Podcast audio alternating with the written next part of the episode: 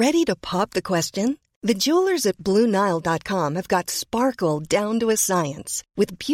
lab grown you'd are independently grounds and guaranteed identical identical natural diamonds ready to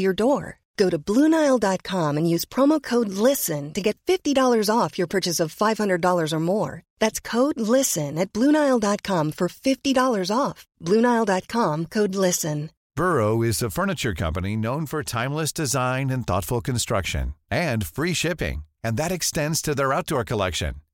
dirt you are furniture whether very take try form cushion from more day of your brew purchase at brochure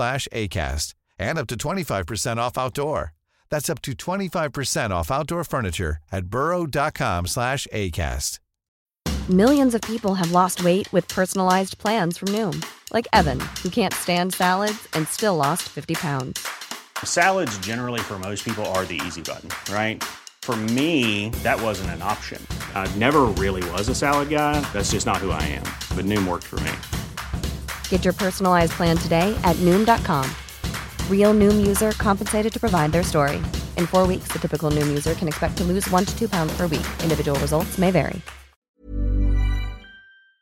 مفتی صاحب کے official channel Mufti Tariq Masood speeches کو subscribe کریں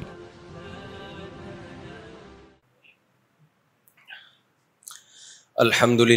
نحمده ونستغفره ونؤمن به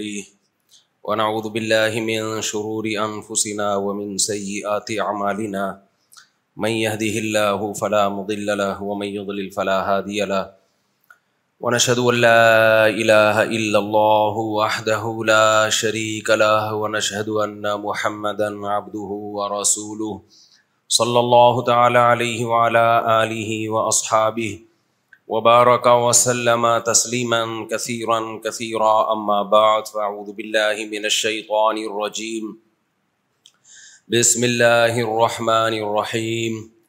نون والقلم وما يسطرون ما أنت بنعمة ربك بمجنون سورہ الحاقہ ہم نے ختم کی تھی نا سورہ ملک ہے پھر سورہ اب سورہ معارش شروع ہوگی سورہ نون نے سأل سائل بعذاب واقع للكافرين ليس له دافع من الله ذي المعارج تعرج الملائكة والروح إليه في يوم كان مقداره خمسين ألف سنة فاصبر صبرا جميلا إنهم يرونه بعيدا ونراه قريبا سورة الحاقة کے بعد ہے سورة معارج سورة معارج کی چند ابتدائی آیات میں نے پڑھی ہیں اللہ تعالیٰ صحیح طرح سے اس کی تفسیر کی ہم سب کو سننے کی اور پھر ہم سب کو سمجھنے اور عمل کی اللہ توفی قطع فرمائے سأل سائل بعذاب واقع نبی صلی اللہ علیہ وسلم کے پاس ایک کافر اور مشرق آیا یہ باہر کے لوگ بیٹھے ہوئے ان کے لیے کوئی ترجمان نہیں ہے بیچارے کینیا سے جماعت آئی بھی ہے یہ کہہ رہے تھے کوئی ہمیں ٹرانسلیٹر دے دیں شوق سے سن رہے ہیں یہ لیکن ان کے پلے کچھ بھی نہیں پڑ رہا اور آپ یہ دیکھو پشاور اور کینیا کی جماعت کو اکٹھا کیا ہوا ہے دونوں کے کلر میں کتنا فرق ہے بھائی ایک طرف پشاور ہے بالکل یہ دیکھو پشاور کے ہیں بالکل وائٹ دوسری طرف کینیا کے لوگ ہیں اس سے پتا چلتا ہے کہ صرف مذہب ایک ایسی چیز ہے جو ہر طبقے ہر نسل اور ہر قوم کے لوگوں کو آپس میں جمع کر سکتا ہے سمجھتے ہو گے نہیں سمجھتے دنیا میں مذہب واحد وہ دعوت ہے وہ نعرہ ہے جو ہر طبقے کو جمع کر سکتا ہے باقی کسی کے پاس کوئی نعرہ نہیں ہے اسلام جب دنیا میں آیا نا تو عربوں کو عربیت پہ بڑا فخر تھا انہوں نے غیر عربی کا نام اجمی رکھا ہوا تھا اجمی اجمی پتا ہے کسے کہتے ہیں گونگے کو جانوروں کو کہتے ہیں جانور جانور چونکہ بولنا نہیں آتا نا ان کو تو عربی لوگ غیر عربی کو سب کہتے تھے یہ گونگے ہیں ان میں بلاغت نہیں ہے فساحت نہیں ہے نام بھی کیسا توہین آمیز رکھا ہوا تھا اور فخر اتنا تھا اتنا ان کو اپنے اوپر تکبر تو اللہ تعالیٰ نے اس قوم میں جب پیغمبر بھیجے تو پیغمبر نے یہ نعرہ لگایا لا فضل لعربی علی عجمی ولا لعجمی علی عربی آج کے بعد کسی عربی کو کسی اجمی پہ کوئی فضیلت نہیں اور کسی اجمی کو کسی عربی پہ کوئی فضیلت نہیں اچھا آپ کو پتا ہے کہ قوم پرستی کے خلاف باتیں کرنے والے بھی بہت ملتے ہیں لیکن ہوتے وہ بھی قوم پرستی ہیں یہ اچھا ہو گیا آج یہ ٹاپک آ گیا کیونکہ نا ابھی یوٹیوب پہ فیس بک پہ اور انسٹاگرام پہ اور ٹک ٹاک پہ قوم پرستی بہت پھیلائی جا رہی ہے کوئی آ جائے گا کہ ہم پنجابی ہیں ہم پنجابی کوئی آئے گا ہم پٹھان ہیں کوئی آئے گا ہم سندھی ہیں قوم پرستی کا جو نعرہ ہے نا اس میں اٹریکشن بہت ہے کچھ گدھے فوراً آپ کے ساتھ اکٹھے ہو جائیں گے ہم مہاجر ہیں ہم پنجابی ہیں تو کچھ گدھے ہر دور میں ہوتے ہیں جیسے ہی یہ نعرہ لگتا ہے کہ ہم پٹھان ہیں ہم پنجابی ہیں ہم مہاجر ہیں تو کچھ گدھے فوراً آپ کے ساتھ اس نعرے کو دیکھ کر مل جاتے ہیں چاہے اس کے پیچھے اس قوم کا کے فائدے والی تحریک ہو بھی کہ نہیں ہو نارا لگا دو بس کافی ہے این ممکن ہے جو یہ نعرہ لگا رہا ہو کہ ہم پنجابی ہیں وہ پنجابیوں کا بیڑا غرق کرنے کے لیے یہ نعرہ لگا رہا ہو این ممکن ہے جو یہ نعرہ لگا رہا ہو کہ ہم پٹھان ہیں اس کا مقصد پٹھانوں کا بیڑا غرق کرنا ہو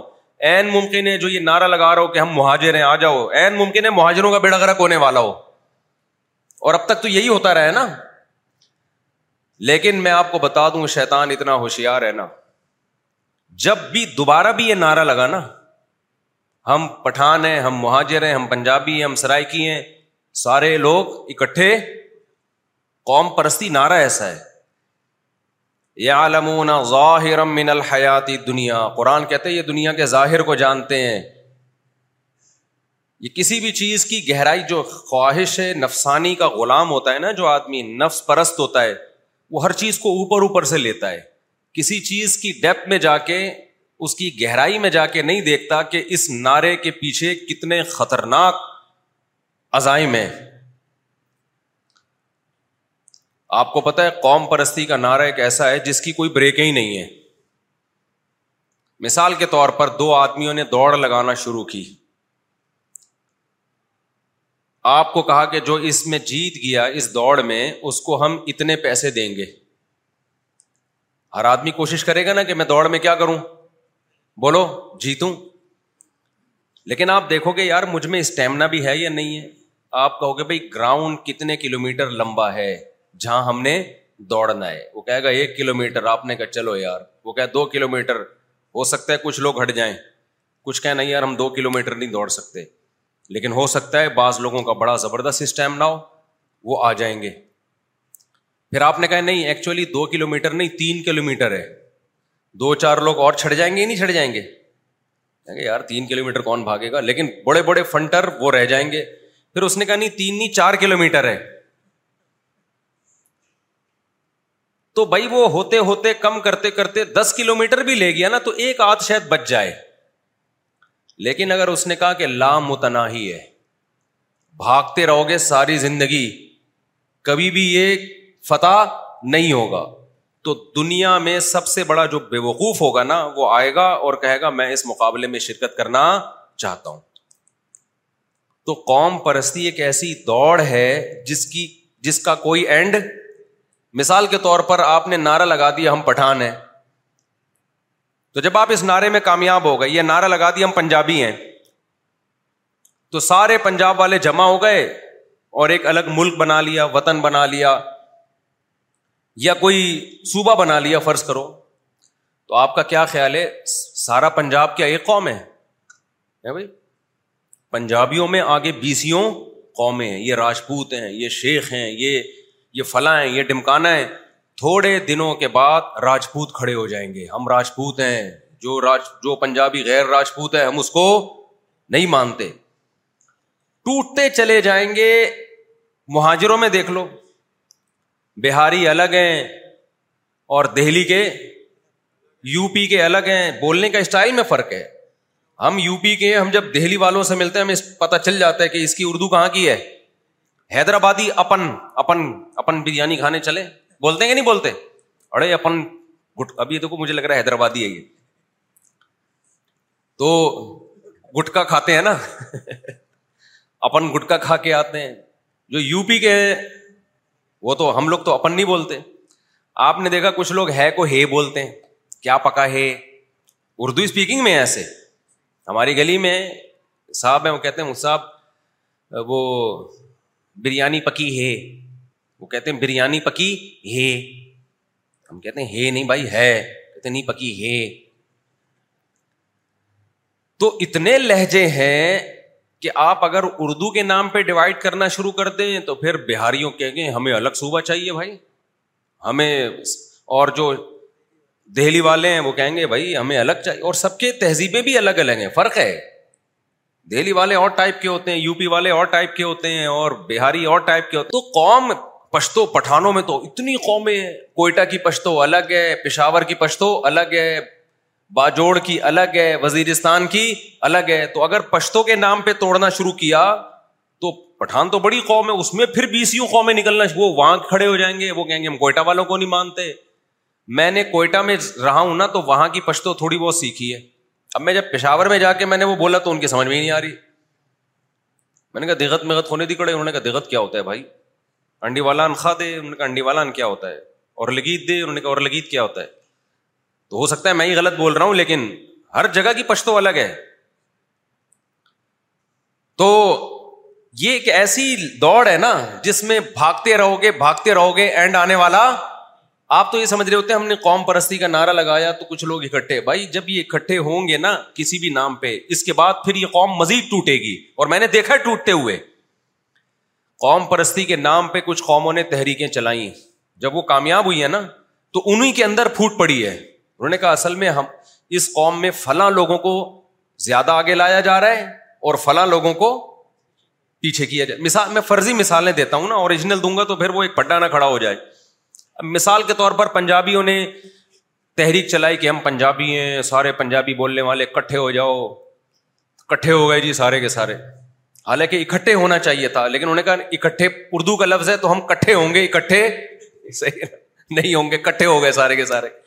اب کٹھے ہونے کے بعد جب سیٹیں بانٹنے کا وقت آئے گا تو راجپوت کھڑے ہوں گے یار یہ ساری سیٹیں تو ارائی لے گئے راجپوتوں کو تو کچھ بھی ملا ہی نہیں ہے پھر وہ ارائی کی بھی دو قسمیں ہوتی ہیں سونے ارائیوں کی بھی دو قسمیں ہوتی ہیں زیاولک بھی ارائی تھا نا معلوم نہیں کچھ بھی نہیں پتا کل اگلے بیان میں پتا اگلے بیان میں پوچھ کے آنا ابو سے پوچھ کے آنا ٹھیک ہے تو ملک ہوتے ہیں آوان ہوتے ہیں بٹ ہوتے ہیں جٹ ہوتے ہیں بیسیوں قسم کی گجر ہوتے ہیں تو اتنی قومیں میرے بھائی انتہا ہونے والی نہیں ہے تو اربوں سے پہلے جب اسلام دنیا میں آئے نا اس سے پہلے یہی ہوتا تھا اور آج بھی یہی ہوتا ہے یعنی کہ آج ختم ہو گیا آج بھی قوم پرستی کا نعرہ لگاؤ فوراً منجن بگے گا آپ کا کوئی بھی کھڑا ہو جائے نا میں پٹھانوں کو جمع کر رہا ہوں میں پنجابیوں کو جمع کر رہا ہوں میں مہاجروں کو جمع جمع کر رہا ہوں تو دیکھو نتیجہ کیا نکلے گا کیسے کیسے حالات خراب ہوئے کراچی میں ماضی میں یہ تو قوم پرستی کے نعروں کی بیس پہ ہوئے نا اور یہ ذہن میں رکھو یہ جو تمہارے سیاسی لیڈر تمہیں قوم پرستی کی بیس پہ آگے لاتے ہیں نا یہ بڑے ہوشیار ہوتے ہیں یہ تمہیں لڑوا کے خود ایک دوسرے کی جھوٹی چائے پی رہے ہوتے ہیں یہ یہ اپنے ماتحتوں کو لڑاتے ہیں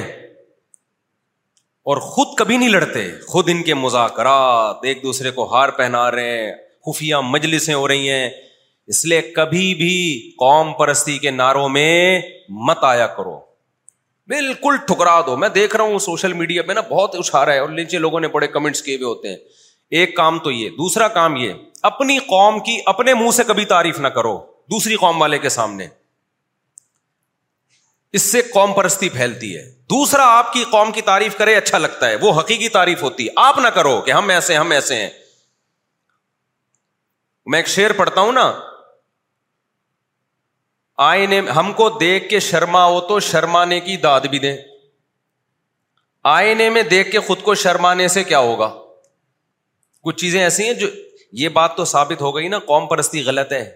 یا ابھی یہی کلیئر نہیں ہوا غلط ہے نا قوم پرستی مظلوم کا ساتھ ہم نے دینا ہے چاہے ہماری قوم کا ہو یا ہماری قوم کا نہ ہو اور دوسرا اپنی قوم سے محبت ہونا یہ غلط نہیں ہے یہ تو نیچرل ہے بھائی یہ تو فطری چیز ہے جب بھی انسان دنیا میں کہیں جاتا ہے اپنی زبان کا آدمی ملتا ہے بڑا دل باغ باغ ہو جاتا ہے خوشی ہوتی ہے یہ خوشی نیچرل ہے یہ تو سینے میں دل ہوگا تو محبت ہوگی تو جو بھی رشتہ ہوگا اس رشتے کی وجہ سے دل مائل بھی ہوگا تو یہ غلط چیز نہیں ہے اس میں کوئی برائی نہیں ہے ہم دیکھتے ہیں نا ہم کسی ملک میں جاتے ہیں کوئی پاکستانی مل جائے ہمیں ارے بھائی پاکستانی آیا ہوا ہے تو مدد کرتا ہے وہ آپ کو سپورٹ کرتا ہے یہ ایک نیچرل ہے یا ہمارے یہاں کوئی آ جائے ہم تو نہیں کرتے پاکستانی ہونے کے ناطے پاکستانی جو ہے نا وہ نہیں کرے گا کوئی بھی آ جائے باہر سے لیکن ہم باہر جاتے ہیں تو تھوڑی سی ہمیں غیرت پیدا ہو جاتی ہے اپنے لوگ ملتے ہیں تو انسان کو خوشی ہوتی ہے تو یہ غلط نہیں ہے غلط یہ کہ ظلم میں اپنی قوم کا ساتھ دینا نبی صلی اللہ علیہ وسلم نے فرمایا ان نہا منتنا قوم پرستی کا جو نعرہ ہے وہ بدبودار ہے وہ کیا نعرہ ہے بدبودار تو یہ پہلے تو اچھی طرح دماغ میں بٹھا لیں کہ یہ بہت دیکھو قوموں کی بیس پر نا ہماری ہمارا ایسا بیڑا غرق ہوا ہے خلافت عثمانیہ کتنی بڑی قوم تھی اس قوم اس حیثیت سے میں کہہ رہا ہوں کہ کتنی بڑی اس کی حکومت تھی اس وقت نہ اسرائیل کا مسئلہ کھڑا ہوا تھا نہ بوسنیا کا مسئلہ تھا اور نہ یہ دنیا میں جو جنگ عراق تباہ ہوا نہ شام میں تحریکیں کھڑی ہوئیں نہ شام کا بیڑا غرق ہوا سکون اطمینان انگریز کو پتا تھا کہ یہ اسلامی خلافت ہے کئی ممالک اس کے کنٹرول میں اب اس کے خلاف اگر ہم اسلام کا نام لے کے کھڑے ہوں گے تو کوئی کھڑا نہیں ہوگا کوئی اسلامی ریاست کے خلاف کھڑا ہوگا کیا بلکہ حدیثوں میں ہے کہ بغاوت حرام ہے خلیفہ کے خلاف بغاوت کیا ہے حرام تو انہوں نے عربوں کو جا کے سمجھایا کہ قرآن تمہاری زبان میں نازل ہوا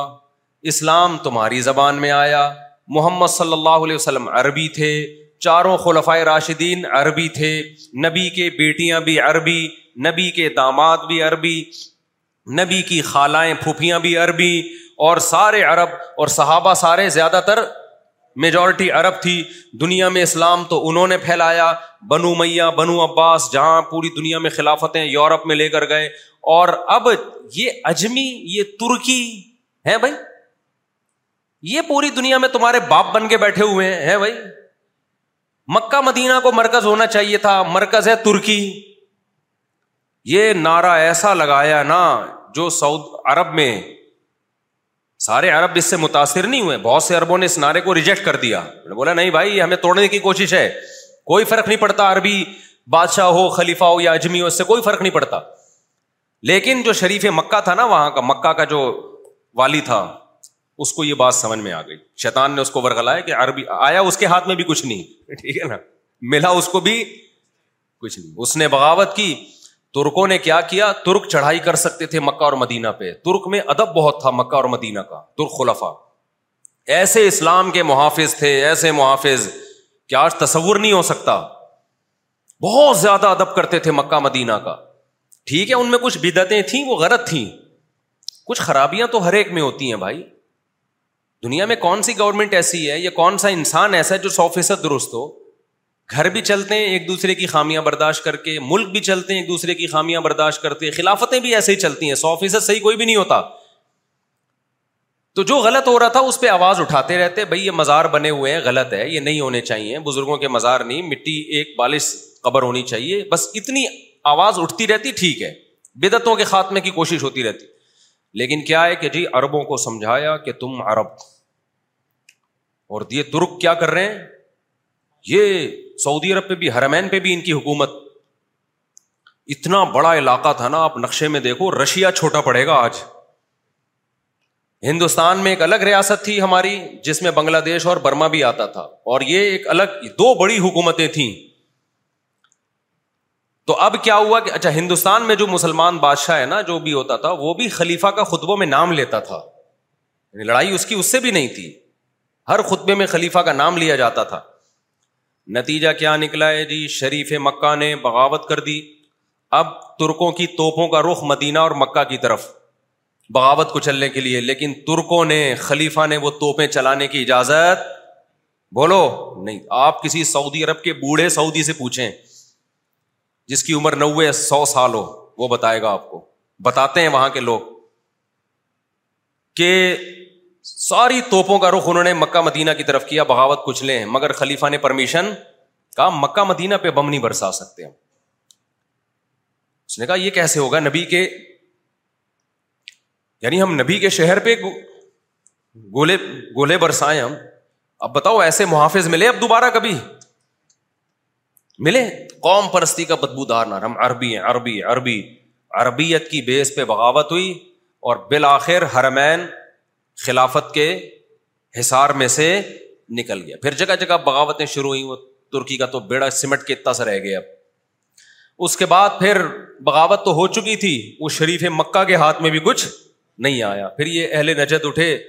جو آل سعود ہیں انہوں نے دیکھا کہ جب یہ میدان خالی ہے اور خلیفہ کے ہاتھ سے تو نکل گیا ہے تو انہوں نے پھر لڑائیاں لڑکے اپنے قبضے میں لے لیا لیکن انہوں نے توحید کا نظام نافذ کیا بدعتوں کو ختم کیا یہ ایک اچھا کام کیا وہاں پہ لیکن جس نے کی تھی ہاتھ میں اس کے بھی کچھ نہیں آیا تو کتنا بڑا نقصان ہوا مسلمانوں کا یار آج اگر وہ خلافت ہوتی تو آپ بتاؤ پہلے بات تو ہندوستان میں بر صغیر میں انگریز اتنا کنٹرول نہیں کر پاتا ہمیں اس کو پتا تھا پیچھے ان کا باپ کھڑا ہوا ہے ٹھیک ہے نا دیکھنے کے لیے ان کے پاس بحری جہاز تھے ان کے پاس کیا کچھ تھا لیکن قوم پرستی کے نعرے نے ایسا تباہ کیا کہ یا تو عربی کی خلافت آ جاتی نا وہ بھی نہیں آئی وہ بھی نہیں آئی بالکل ہی گئے ہم اب ٹکڑوں کی شکل میں چھوٹے چھوٹے ایک جزیر عرب میں بھی ایک گورنمنٹ نہیں ہے ایک جزیر عرب بھی کتنے ملکوں میں تقسیم ہوا ہوا ہے کتنے سارے ٹکڑوں میں بٹ چکا ہے اسرائیل کے ارد گرد آپ دیکھ لیں کتنے سارے عرب کنٹریز ہیں سارے عرب ہیں سب کی بولی ایک جیسی سب میں الگ الگ حکومتیں چل رہی ہیں تو یہ بندر واٹ ہوئی ہے اس لیے قوم پرستی کا نعرہ کبھی بھی پن اپنے بولو مت دو تو اب قوم پرستی پھیلتی کن چیزوں سے ہے پہلی بات جب آپ اپنی قوم کی تعریفیں دوسروں قوموں کے سامنے کرو گے نا اس سے سامنے والے کے دل میں عصبیت پیدا ہوتی وہ پھر اپنی قوم کے دفاع پہ آ جاتا ہے ہمیشہ وہ تعریف اچھی ہوتی ہے دوسری قوم کا آدمی آپ کی تعریف کرے مہاجر کہے پٹھان ایسے ہوتے ہیں پٹھان کہے مہاجر ایسے ہوتے ہیں پنجابی کہے مہاجر ایسے ہوتے ہیں سندھی کہے پنجابی ایسے جو جو خوبیاں ہیں ایک دوسرے کی وہ کیا کی جائیں ہائی لائٹ کی جائیں ہمیشہ ہم لوگ یہ کر رہے ہوتے ہیں اپنی برائیوں پہ پردہ ڈال رہے ہوتے ہیں اور دوسری قوم کی برائیوں کو بولو اچھال رہے ہوتے ہیں ہر قوم میں یقیناً کچھ اچھائیاں ہوتی ہیں جو دوسری قوم میں نہیں ہے یہ ہوتا ہے یہ گراؤنڈ ریئلٹی ہے اس کا کوئی بھی انکار نہیں کر سکتا لیکن آپ کو جس قوم میں کوئی بڑی اچھائی نظر آئے گی نا اسی میں منحص قوم کوئی بڑی برائی بھی ہوگی جو دوسری قوم میں نہیں ہوگی جو دوسری قوم میں نہیں ہوگی لیکن ہم کیا کر رہے ہوتے ہیں اپنی اچھائیاں دیکھ رہے ہوتے ہیں اب میں مثالیں دوں گا نا تو اس سے قوم پرستی پہلے گی اور کچھ نہیں ہوگا میں مثالیں اسکپ کر رہا ہوں میں ہر قوم میں کچھ اچھائی ہیں لیکن کچھ کیا ہے تو ہر قوم میں کچھ اچھائی ہیں کچھ برائی ہیں تو کبھی بھی قوم پرستی کو پروموٹ مت کرو آج کل بہت زیادہ سوشل میڈیا پہ آ رہا ہے یہ میں فلاں میں فلاؤں میں فلاؤں میں فلاں ہوں بولے تو ہے تو ہمیں کیوں بتا رہا ہے تیرا عمل اگر اچھا ہے تو تو جنتی ہے چاہے جس قوم کا بھی ہو تیرا عمل اگر برا ہے تو تو جہنمی ہے چاہے جس قوم کا بھی ہو تو صرف ایک ہی نعرہ ہے میرے بھائی وہ ہے لا الہ الا اللہ اس کے علاوہ اللہ کچھ مانتا ہی نہیں ہے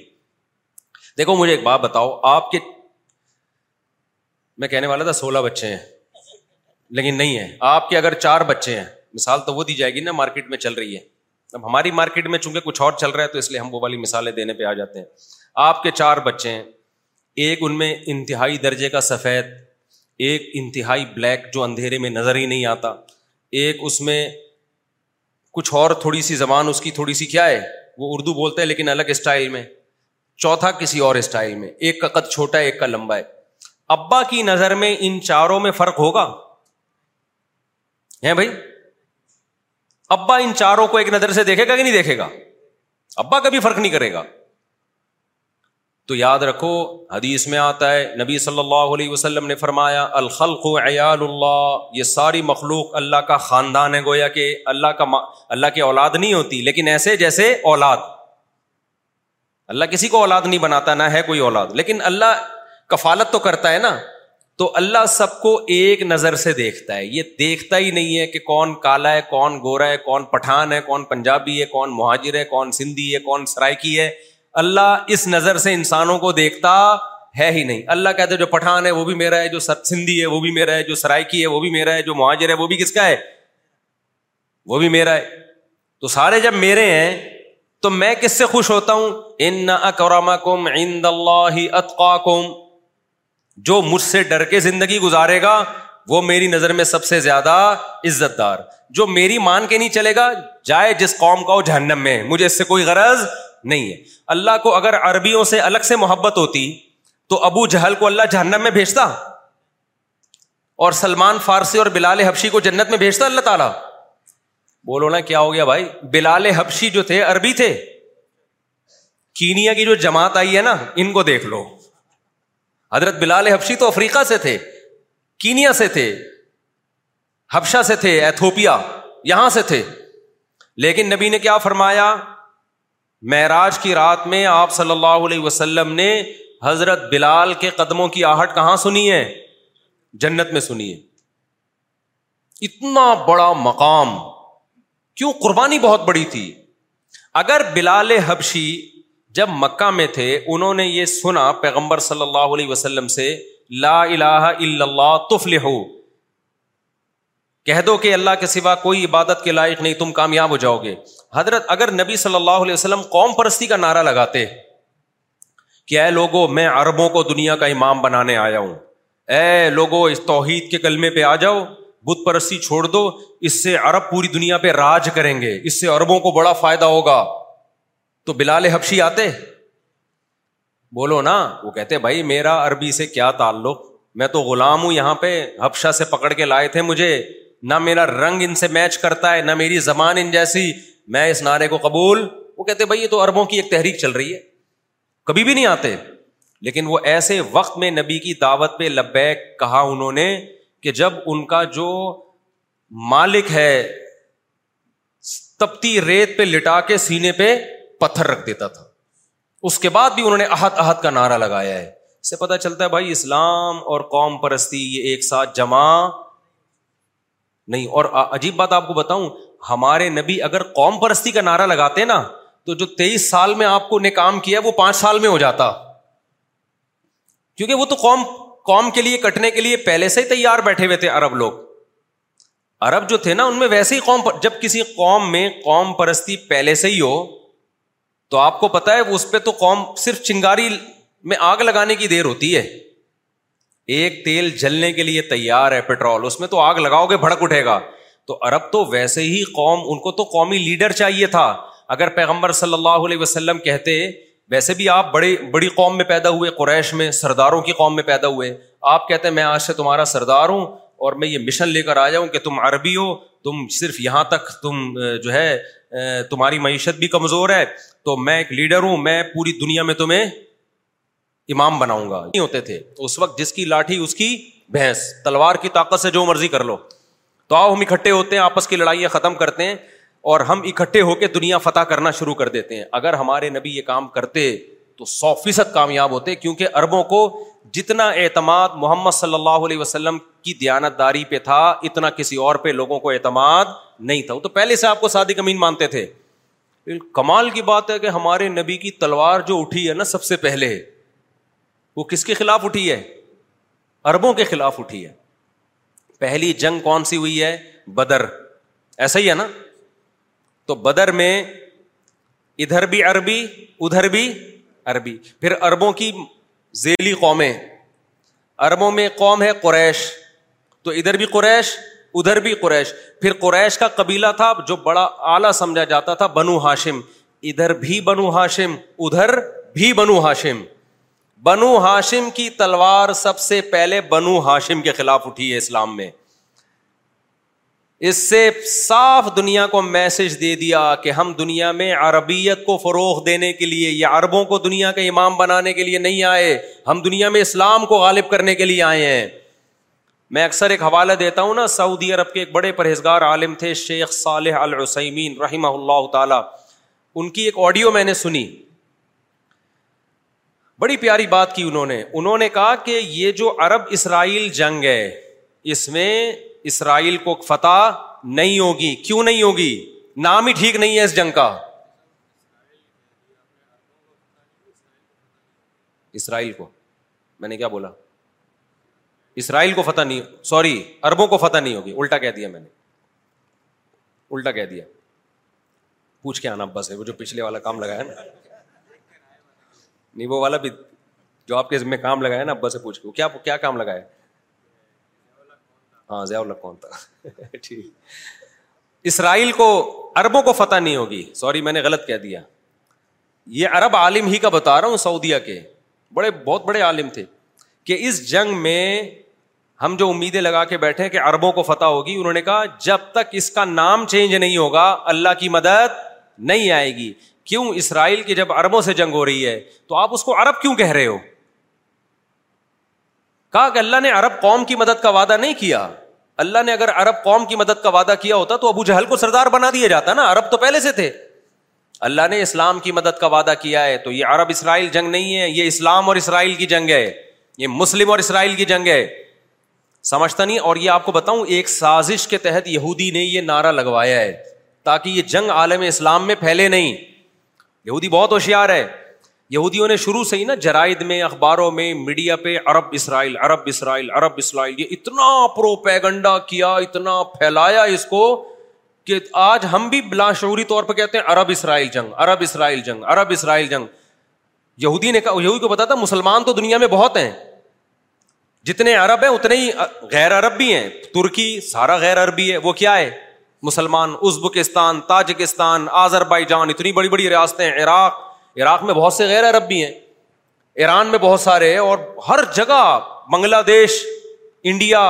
بیس تیس کروڑ تو انڈیا میں ہے بیس تیس کروڑ پاکستان میں ہے اور بنگلہ دیش میں اب تک کی رپورٹ کے مطابق اور اگلے سال آپ دیکھو جب سے ہمارے چار شادیوں والا بیان جانا شروع ہوئی رپورٹیں پچاس سال میں چینج ہو جائیں گی دیکھنا پوری دنیا حیران ہو جائے گی یہ رپورٹ کو ہوا کیا ہے سمجھ آ رہی ہے نا بات یہ جو مردم شماری ہو رہی ہے نا پچاس سال کے بعد یہ ساری دنیا کے ماہرین حیران ہوں گے کہ اس کائنات میں کون سا ایسا ایک واقعہ ہوا ہے کہ ایک ارب مسلمان چار ارب ہو گئے اور چار ارب کافر وہ سمٹ کے کتنے ہو گئے ایک ارب ہو گئے یہ ہوا کیا ہے پھر وہ جب تحقیق کریں گے ان کے تحقیقی ادارے تھیسز لکھیں گے تو پتہ چلے گا ایک یوٹیوبر آیا تھا مفتی صاحب تھے انہوں نے بیانات کر کے مسلمانوں کی اسپیڈ کیا کر دی ہے بڑھا دی وہ بٹن پہ پاؤں رکھ کے چلے گئے تھے اسپیڈ کا بٹن ایکسلریٹر پہ پاؤں رکھ کے دنیا سے چلے گئے آٹومیٹکلی اسپیڈ کیا ہوتی جا رہی ہے کیونکہ اسپیڈ تو پھر آٹومیٹکلی بڑھتی ہے نا جب آپ کے اٹھارہ ہوں گے تو پھر اٹھارہ میں سے ہر ایک کے کے اٹھارہ پھر ان تو آپ کو بتاؤ یہ تو تھوڑے دنوں میں اسلام دنیا میں غالب آ جائے گا اچھا خیر تو اب کیا ہے تو یہ ایک نعرہ لگایا گیا اب دیکھو عراق پہ جب بمباری ہو رہی تھی نا ستائیس اتحادی ملک مل کے عراق پہ بم برسا رہے تھے تو اربوں کا پتہ ہے کیا بیان آیا تھا عرب حکمرانوں کا کہ کسی اور عرب ملک پہ اٹیک ہم برداشت نہیں کریں گے میں چھوٹا تھا اس وقت لیکن مجھے بڑا افسوس ہوا میں نے کہا کاش یہ یہ جو عرب کنٹری کا بادشاہ یہ کہہ دیتا کہ کسی اور اسلامی ملک پہ ہم یہ برداشت اول تو عراق پہ بھی برداشت نہیں کرنا چاہیے لیکن اگر آپ مجبوری میں برداشت کر رہے ہو تو آپ یہ کہہ دو نا کہ عراق ایک اسلامی کنٹری ہے اس پہ تو ہو گیا کسی اور کنٹری پہ ہوگا تو ہم برداشت کسی اور اسلامی کنٹری پہ ہوگا تو ہم برداشت نہیں کریں گے لیکن پروپیگنڈے کا اثر دیکھو کہ جو عرب ممالک کے بادشاہ ہیں ان کی زبان پہ بھی اسلام نہیں آتا کیا آ رہا ہے عربیت تو یہ ایک بڑی سازش کے تحت یہ کام کیا گیا میرے بھائی جس نعرے کو اسلام ختم کرنے کے لیے آیا اسی کی بیس پہ آپ جنگیں لڑ رہے ہو اور لوگوں کو کھڑا کر رہے ہو تو اگر یہ عرب کی جنگ ہے تو پھر غیر عرب تھوڑی آئیں گے اس میں تبلیغی جماعت دنیا میں پھیل گئی نا اگر حاجی عبد الوہاب صاحب یا مولانا الیاس رحمۃ اللہ نعرہ لگاتے کہ بھائی جتنے بھی ہندوستان کے مسلمان ہیں وہ سارے کے سارے جمع ہو جائیں ہم ایک خاص طریقے سے تبلیغ کر رہے ہیں انڈیا پاکستان کے لوگ جمع ہو جائیں تو کینیا سے جماعت آتی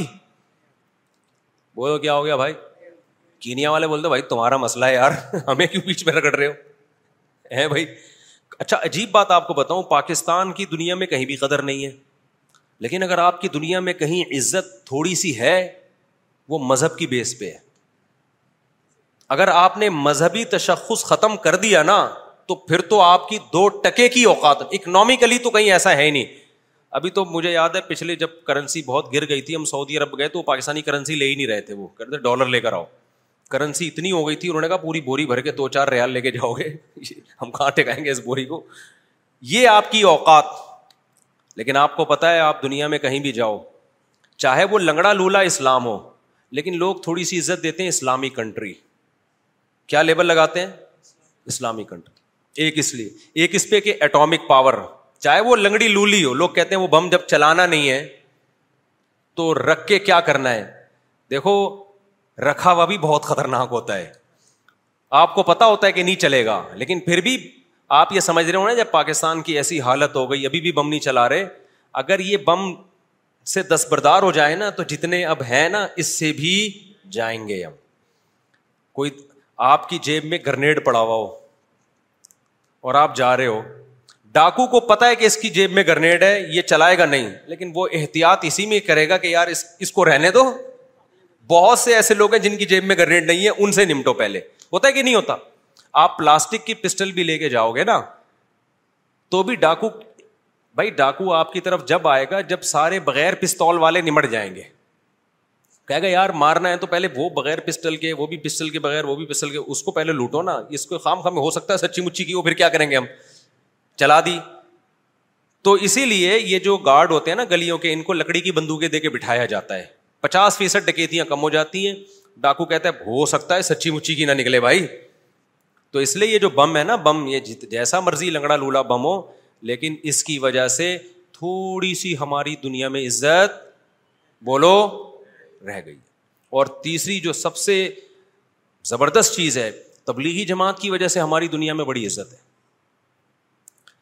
میں ایک دفعہ بنوری ٹاؤن میں گیا وہاں افریقہ سے ایک لڑکا آیا ہوا پڑھنے کے لیے اب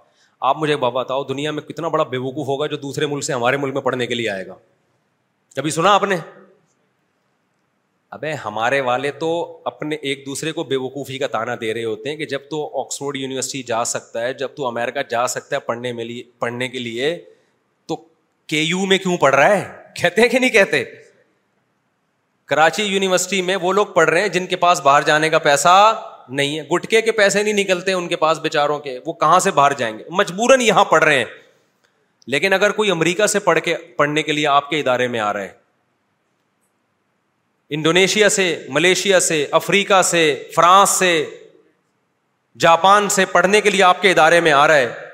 تو آپ پوچھو گے نا بھائی ایسا یہاں کیا ہے کہ آپ وہاں کے بجائے کہاں کے پڑھ رہے ہو یہاں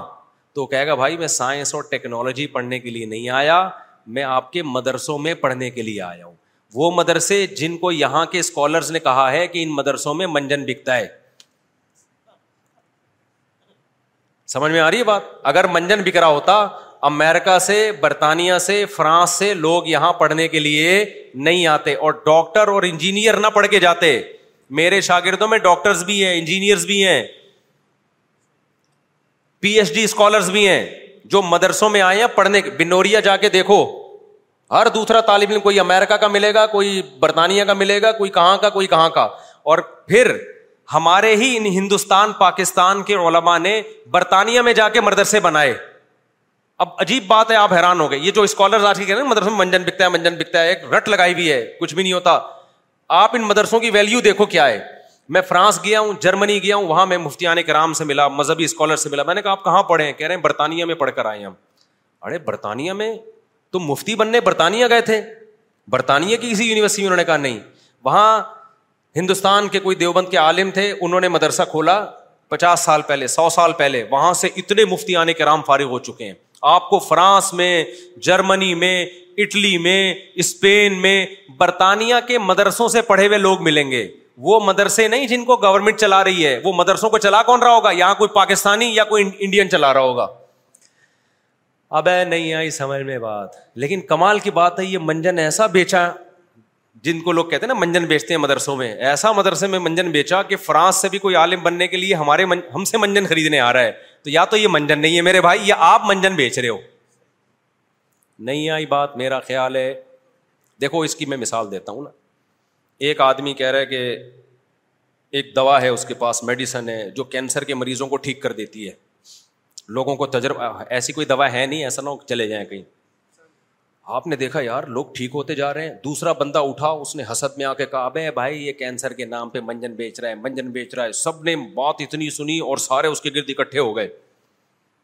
لیکن کچھ عقلمند تھے انہوں نے کہا ہم ذرا ریسرچ کرتے ہیں کہ اس نے جن جن کو میڈیسن دی ہے وہ ٹھیک ہوئے بھی ہیں کہ نہیں ہوئے جا کے دیکھا یار تو سو فیصد ریزلٹ ہے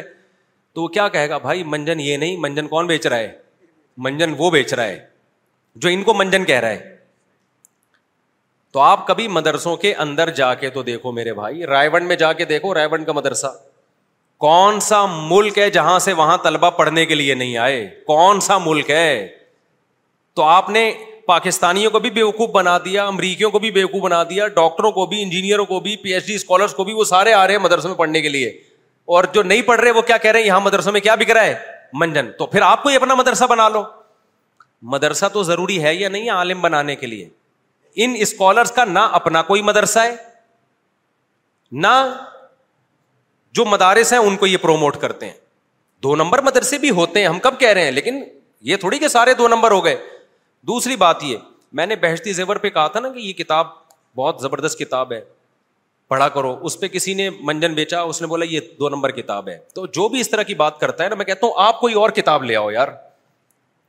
یہ فوراً کہتے ہیں ہماری کوئی کتاب نہیں ہم قرآن و حدیث کو مانتے ہیں تو ابے قرآن و حدیث ہی سے نکال کے لکھ لو نا کوئی کتاب ترتیب سے لکھ لو وزو کے طریقہ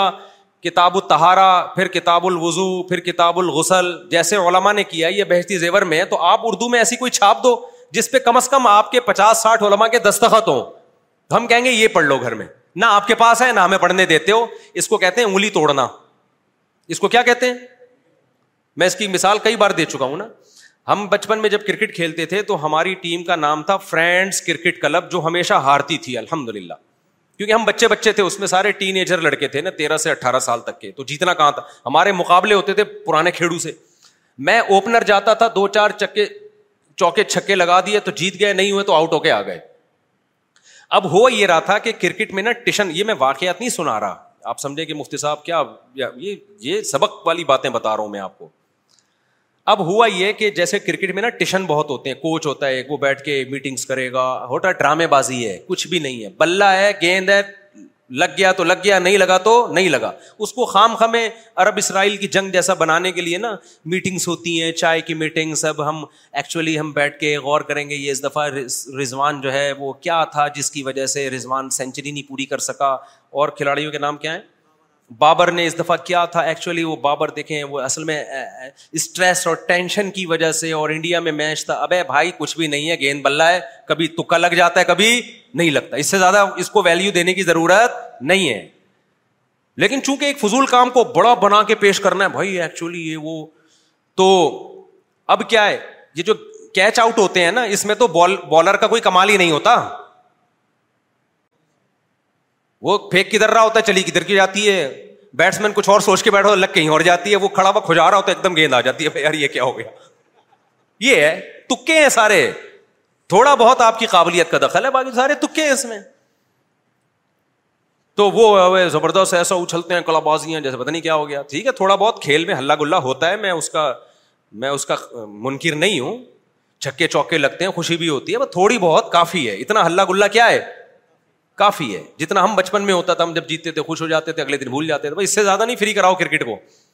ٹائم کو اپنے ویسٹ مت کرو ان فضول چیزوں میں تبلیغ والوں کی ایک بڑی خاندانی بات یہ جو صحیح طریقے سے وقت لگاتا ہے نا اس کو پتہ ہی نہیں ہوتا ہے صحیح ہے نا اس کو پتہ ہی نہیں ہوتا اسکور کیا چل رہا ہے وہ اپنے کام میں لگے رہتے ہیں اچھا تو کیا تھا وہ میں کیا بت گیا تھا ہاں ہماری تھی فرینڈس کرکٹ کلب اب ہم مسلسل ہار رہتے ہار اس لیے رہتے اتنے لمبے تڑنگے بندے تمہارے چھ چھ فٹ کے آدمی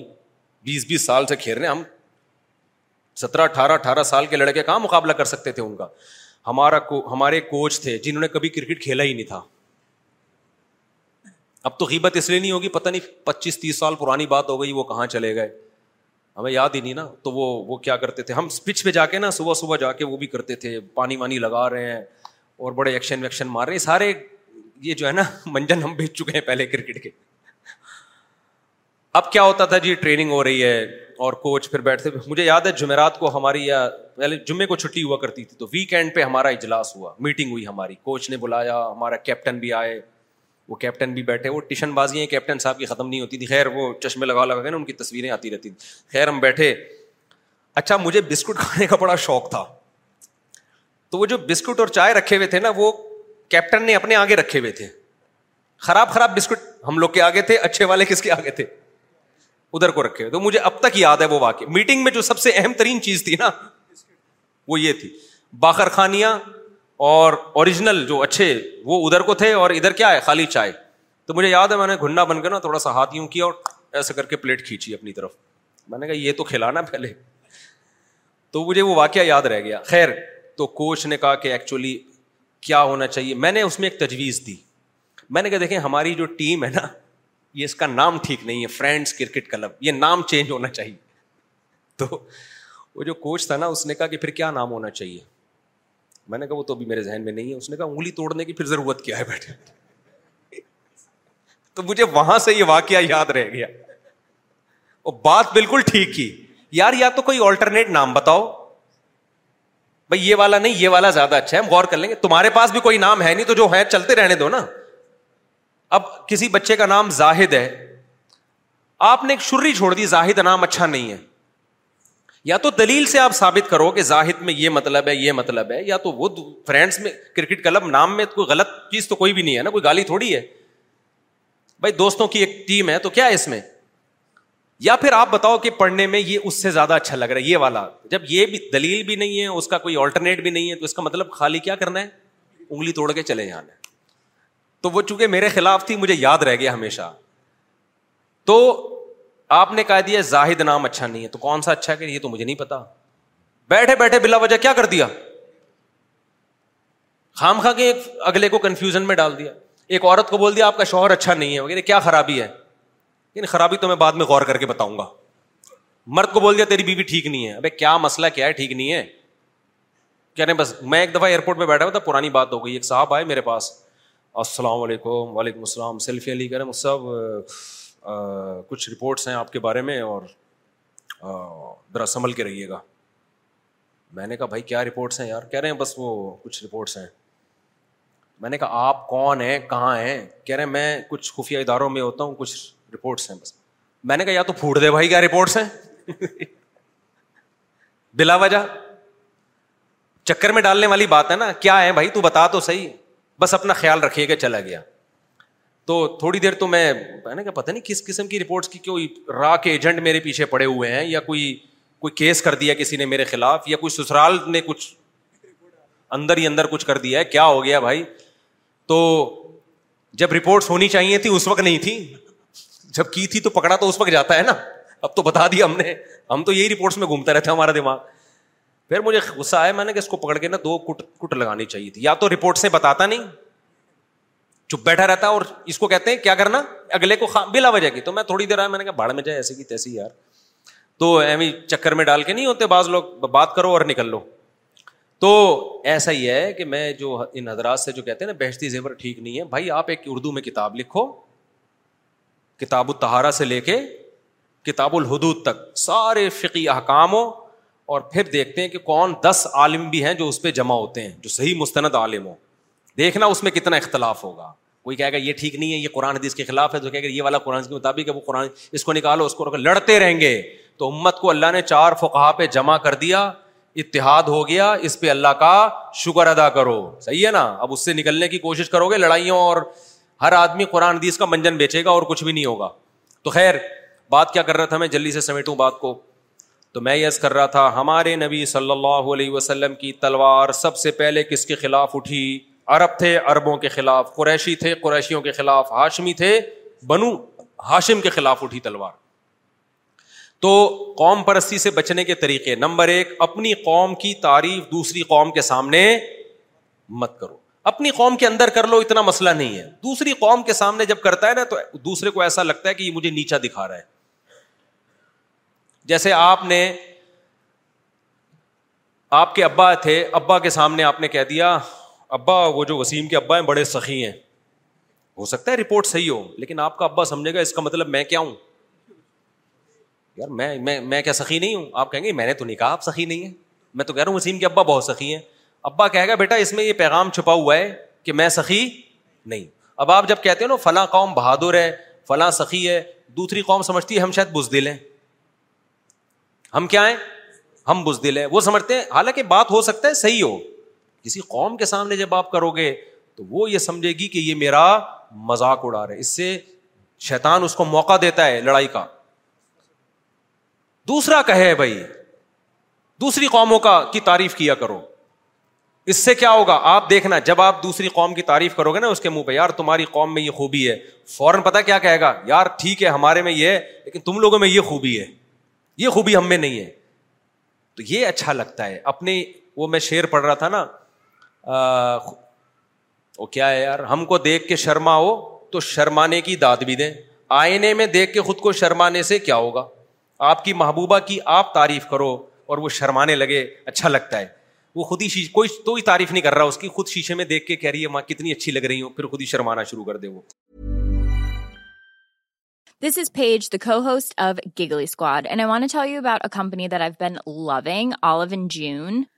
جیون gives you everything need for سلانٹی مین ا کھیر انکس مین ایر و سو ایزی ٹو گیٹ سلانوریز ہوم وت آلون جیون difference between have your news silk one you جد دم یور سیلف اینڈ نا وت اے آنی system is a کمپوئی game changer the best about آو ون جین ٹو از اٹس اے کھوکھ جائے فائیو ڈیز اینڈ فل ابن آلون جینڈا خام ساش پکٹ مے یعنی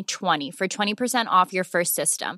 alone جینڈا خام ساش پیکٹ مے یعنی چوانی four twenty percent of your first system them.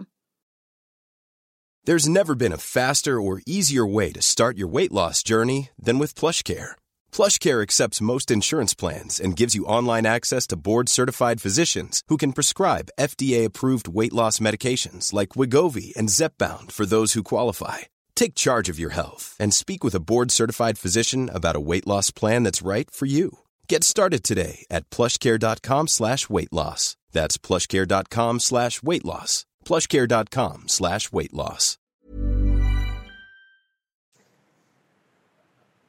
تو لوگ کہیں گے ابھی کوئی اور تعریف کرے نا پھر تجھے شرم آئے تم اچھا لگتا ہے خود ہی شیشے میں دیکھ کے اپنی تعریف کر رہی ہے اپنی بیوٹی کی اور پھر تجھے شرم بھی خود بخود ہی آ رہی ہے یہ ٹھیک بولو نہیں ہے تو اپنی تعریفیں خود نہ کیا کرو یوٹیوب پہ فیس بک پہ ہم ایسے ہیں ہم ایسے ہیں آج ہو رہا ہے ایسے بہت ساری قومیں آ رہی ہیں یوٹیوب پہ فیس بک پہ اور انسٹاگرام پہ ہم ایسے ہیں ہم یوں ہیں ہم فلانا ہیں یہ اچھے لوگ نہیں ہیں میرے بھائی یہ قوم پرستی کی طرف تمہیں دھکیلیں گے اور بالآخر تمہیں جہنم کا ایندھن بنائیں گے اللہ صرف کلمے کو اور اعمال کو مانتا ہے ہم اللہ کے بندے پہلے ہیں باقی قوموں میں بعد میں ہم لوگ سب سے پہلے ہم کس کے بندے ہیں اللہ کے بندے ہیں تو اللہ نے قرآن میں کیا کہا کہ ہم نے تمہیں ایک انسان ایک مرد اور ایک عورت سے پیدا کیا اچھا ایک عجیب بات آپ دیکھو بڑی خاندانی بات ہے اللہ چاہتے ہیں نا سب ایک جیسے ہوں دیکھو میں تو بہت بولتا ہوں نا چار شادیاں چار شادیاں بہت سے لوگ اشکال کرتے ہیں کہ آدم علیہ السلام کے لیے پھر اللہ نے ایک بیوی کو کیوں پیدا کیا ان کی بھی تو چار بیویاں ہونی چاہیے تھیں کیا خیال ہے اس میں حکمت تھی وہ حکمت یہ تھی کہ ساری دنیا کے سارے انسانوں کی ماں بھی ایک ہو اور باپ بھی ایک ہو اس لیے اللہ نے ان کے لیے ایک بیوی پیدا کی کہ بعد میں ٹھیک ہے سوتےلے سگے ہوں گے لیکن ان سب کا نصب جا کے ایک ماں پہ ملتا ہو اگر آدم علیہ السلام کی چار بیویاں ہوتی تو ہم کہتے یار میں تو آدم علیہ السلام کی فلاں بیوی کی اولاد میں ہوں اور امریکہ والے وہ دوسری بیوی کی اولاد میں ہیں لہٰذا ہمارا رشتہ امریکہ والوں کے ساتھ نہیں ہے ہمارا تو ان کے ساتھ اللہ میاں نے یہ سیٹ اپ ہی ختم کر دیا بولا بھائی تم بعد میں جس کو جو جس کی اولاد ہے ہو لیکن سب کا سلسلہ جا کے جیسے ایک باپ پہ ملتا ہے ایک ماں پہ بھی ملتا ہے ماں بھی ایک ہے سب کی باپ بھی ایک ہے کھوپڑی شریف میں آ رہی ہے بات کہ نہیں آ رہی ہے یہ ایک منکر حدیث نے مجھ پر اشکال کیا تھا اس نے کہا اگر یہ چار شادیاں اتنی ہیں نا اگر یہ فطرت ہے تو آدم علیہ السلام کے لیے اللہ چار بیویوں کو پیدا کرتا کیونکہ فطرت کا خیال تو اللہ نے اس وقت بھی کرنا ہے نا تو میں نے کہا اس میں یہ حکمت تھی بھائی اللہ نہیں چاہتے تھے یہ لوگوں میں سوتیلا پن ہو بعد میں تو وہ تو لازمی ہوگا نا آپ لیکن شروع میں سارے جا کے ایک باپ سب کی تو ماں بھی سب کا سب کی ایک ہی ہو تاکہ لوگوں میں پھر یہ فخر نہ کر سکیں تو کالے ہوں گورے ہوں اونچے قد ہے چھوٹا قد ہے سب جا کے ایک ہی اماں قیامت کے دن سارے اپنی اماں سے ہم ملیں گے کہ نہیں ملیں گے حضرت ہوا سے اور سب آدم علیہ السلام سے ملیں گے جا کے تو آدم علیہ السلام کتنا خوش ہوں گے اور اگر آدم السلام لڑتا ہوا دیکھیں گے یہ پنجابی ہے یہ پٹھان کو مار رہا ہے وہ پٹھان مہاجر کو مار رہا ہے مہاجر پٹھان کو مار رہا ہے وہ سندھی کو مار رہا ہے تو آدم علیہ السلام کو بھی غصہ آئے گا ہماری اماں کو بھی غصہ آئے گا اور جس نے ہمیں بنایا ہے سب سے زیادہ غضبناک وہ ہوگا ایک آخری بات اور بھی میں کر لوں دیکھو قوم پرستی صرف شو بازیوں میں نہیں ہوتی ایک اور چیز میں قوم پرستی بہت ہے وہ یہ ہے کہ جب آپ کے سامنے اللہ اور اس کے رسول کا حکم آئے اور آپ جواب میں یہ کہو کہ ٹھیک ہے یہ اسلام کا حکم ہے لیکن ہمارے یہاں یہ رواج نہیں ہے ہماری یہ پرمپرا نہیں ہے ہمارا خاندان خاندانی روایات اس کے خلاف میں کسی گاؤں میں گیا میں نے وہاں بیان کیا کہ لڑکیوں کو وراثت دو بھائی باپ جب مر جائے نا تو بیٹی کا حصہ ہے وراثت میں اسے معاف نہ کروایا کرو بہت بڑا ظلم ہے یہ تو وہاں گاؤں والوں نے مجھے کیا مصعب ہمارے یہاں جو رواج ہے نا وہ یہ نہیں ہے کہ بہنوں کو حصہ ملے اب کیا کریں ہمارا رواج ہی ایسا ہے ہمارے یہاں تو نہیں دیا جاتا میں نے کہا ٹھیک ہے آپ نہ دیں حصہ پھر جب اللہ قیامت کے دن آپ سے سوال پوچھے اور آپ کو جہنم میں ڈالنے لگے تو آپ کہتے ہیں نا اللہ چونکہ میں فلاں قوم سے تھا فلاں علاقہ ہے یہ گوگل میپ پہ میری لوکیشن بھی دیکھ لے دلیل دے دینا اس علاقے کے لوگوں میں چونکہ رواج ہی نہیں تھا بہنوں کو وراثت دینے کا تو اس لیے میں نے وراثت نہیں دی تو اللہ کہے کہ ٹھیک ہے میں نے اس علاقے والوں کے لیے الگ جنت بنائی ہے اور ان کے لیے الگ قرآن نازل کیا ہے یا میں نے جو قرآن نازل کیا تھا نا اس میں لکھا ہوا تھا بہن کو اتنی وراثت ملے گی بشرتے کہ وہ فلاں گاؤں میں نہ رہتی ہو تو میں نے کہا اگر اللہ تعالیٰ ایسی کوئی آیتیں اس وقت نازل کر دے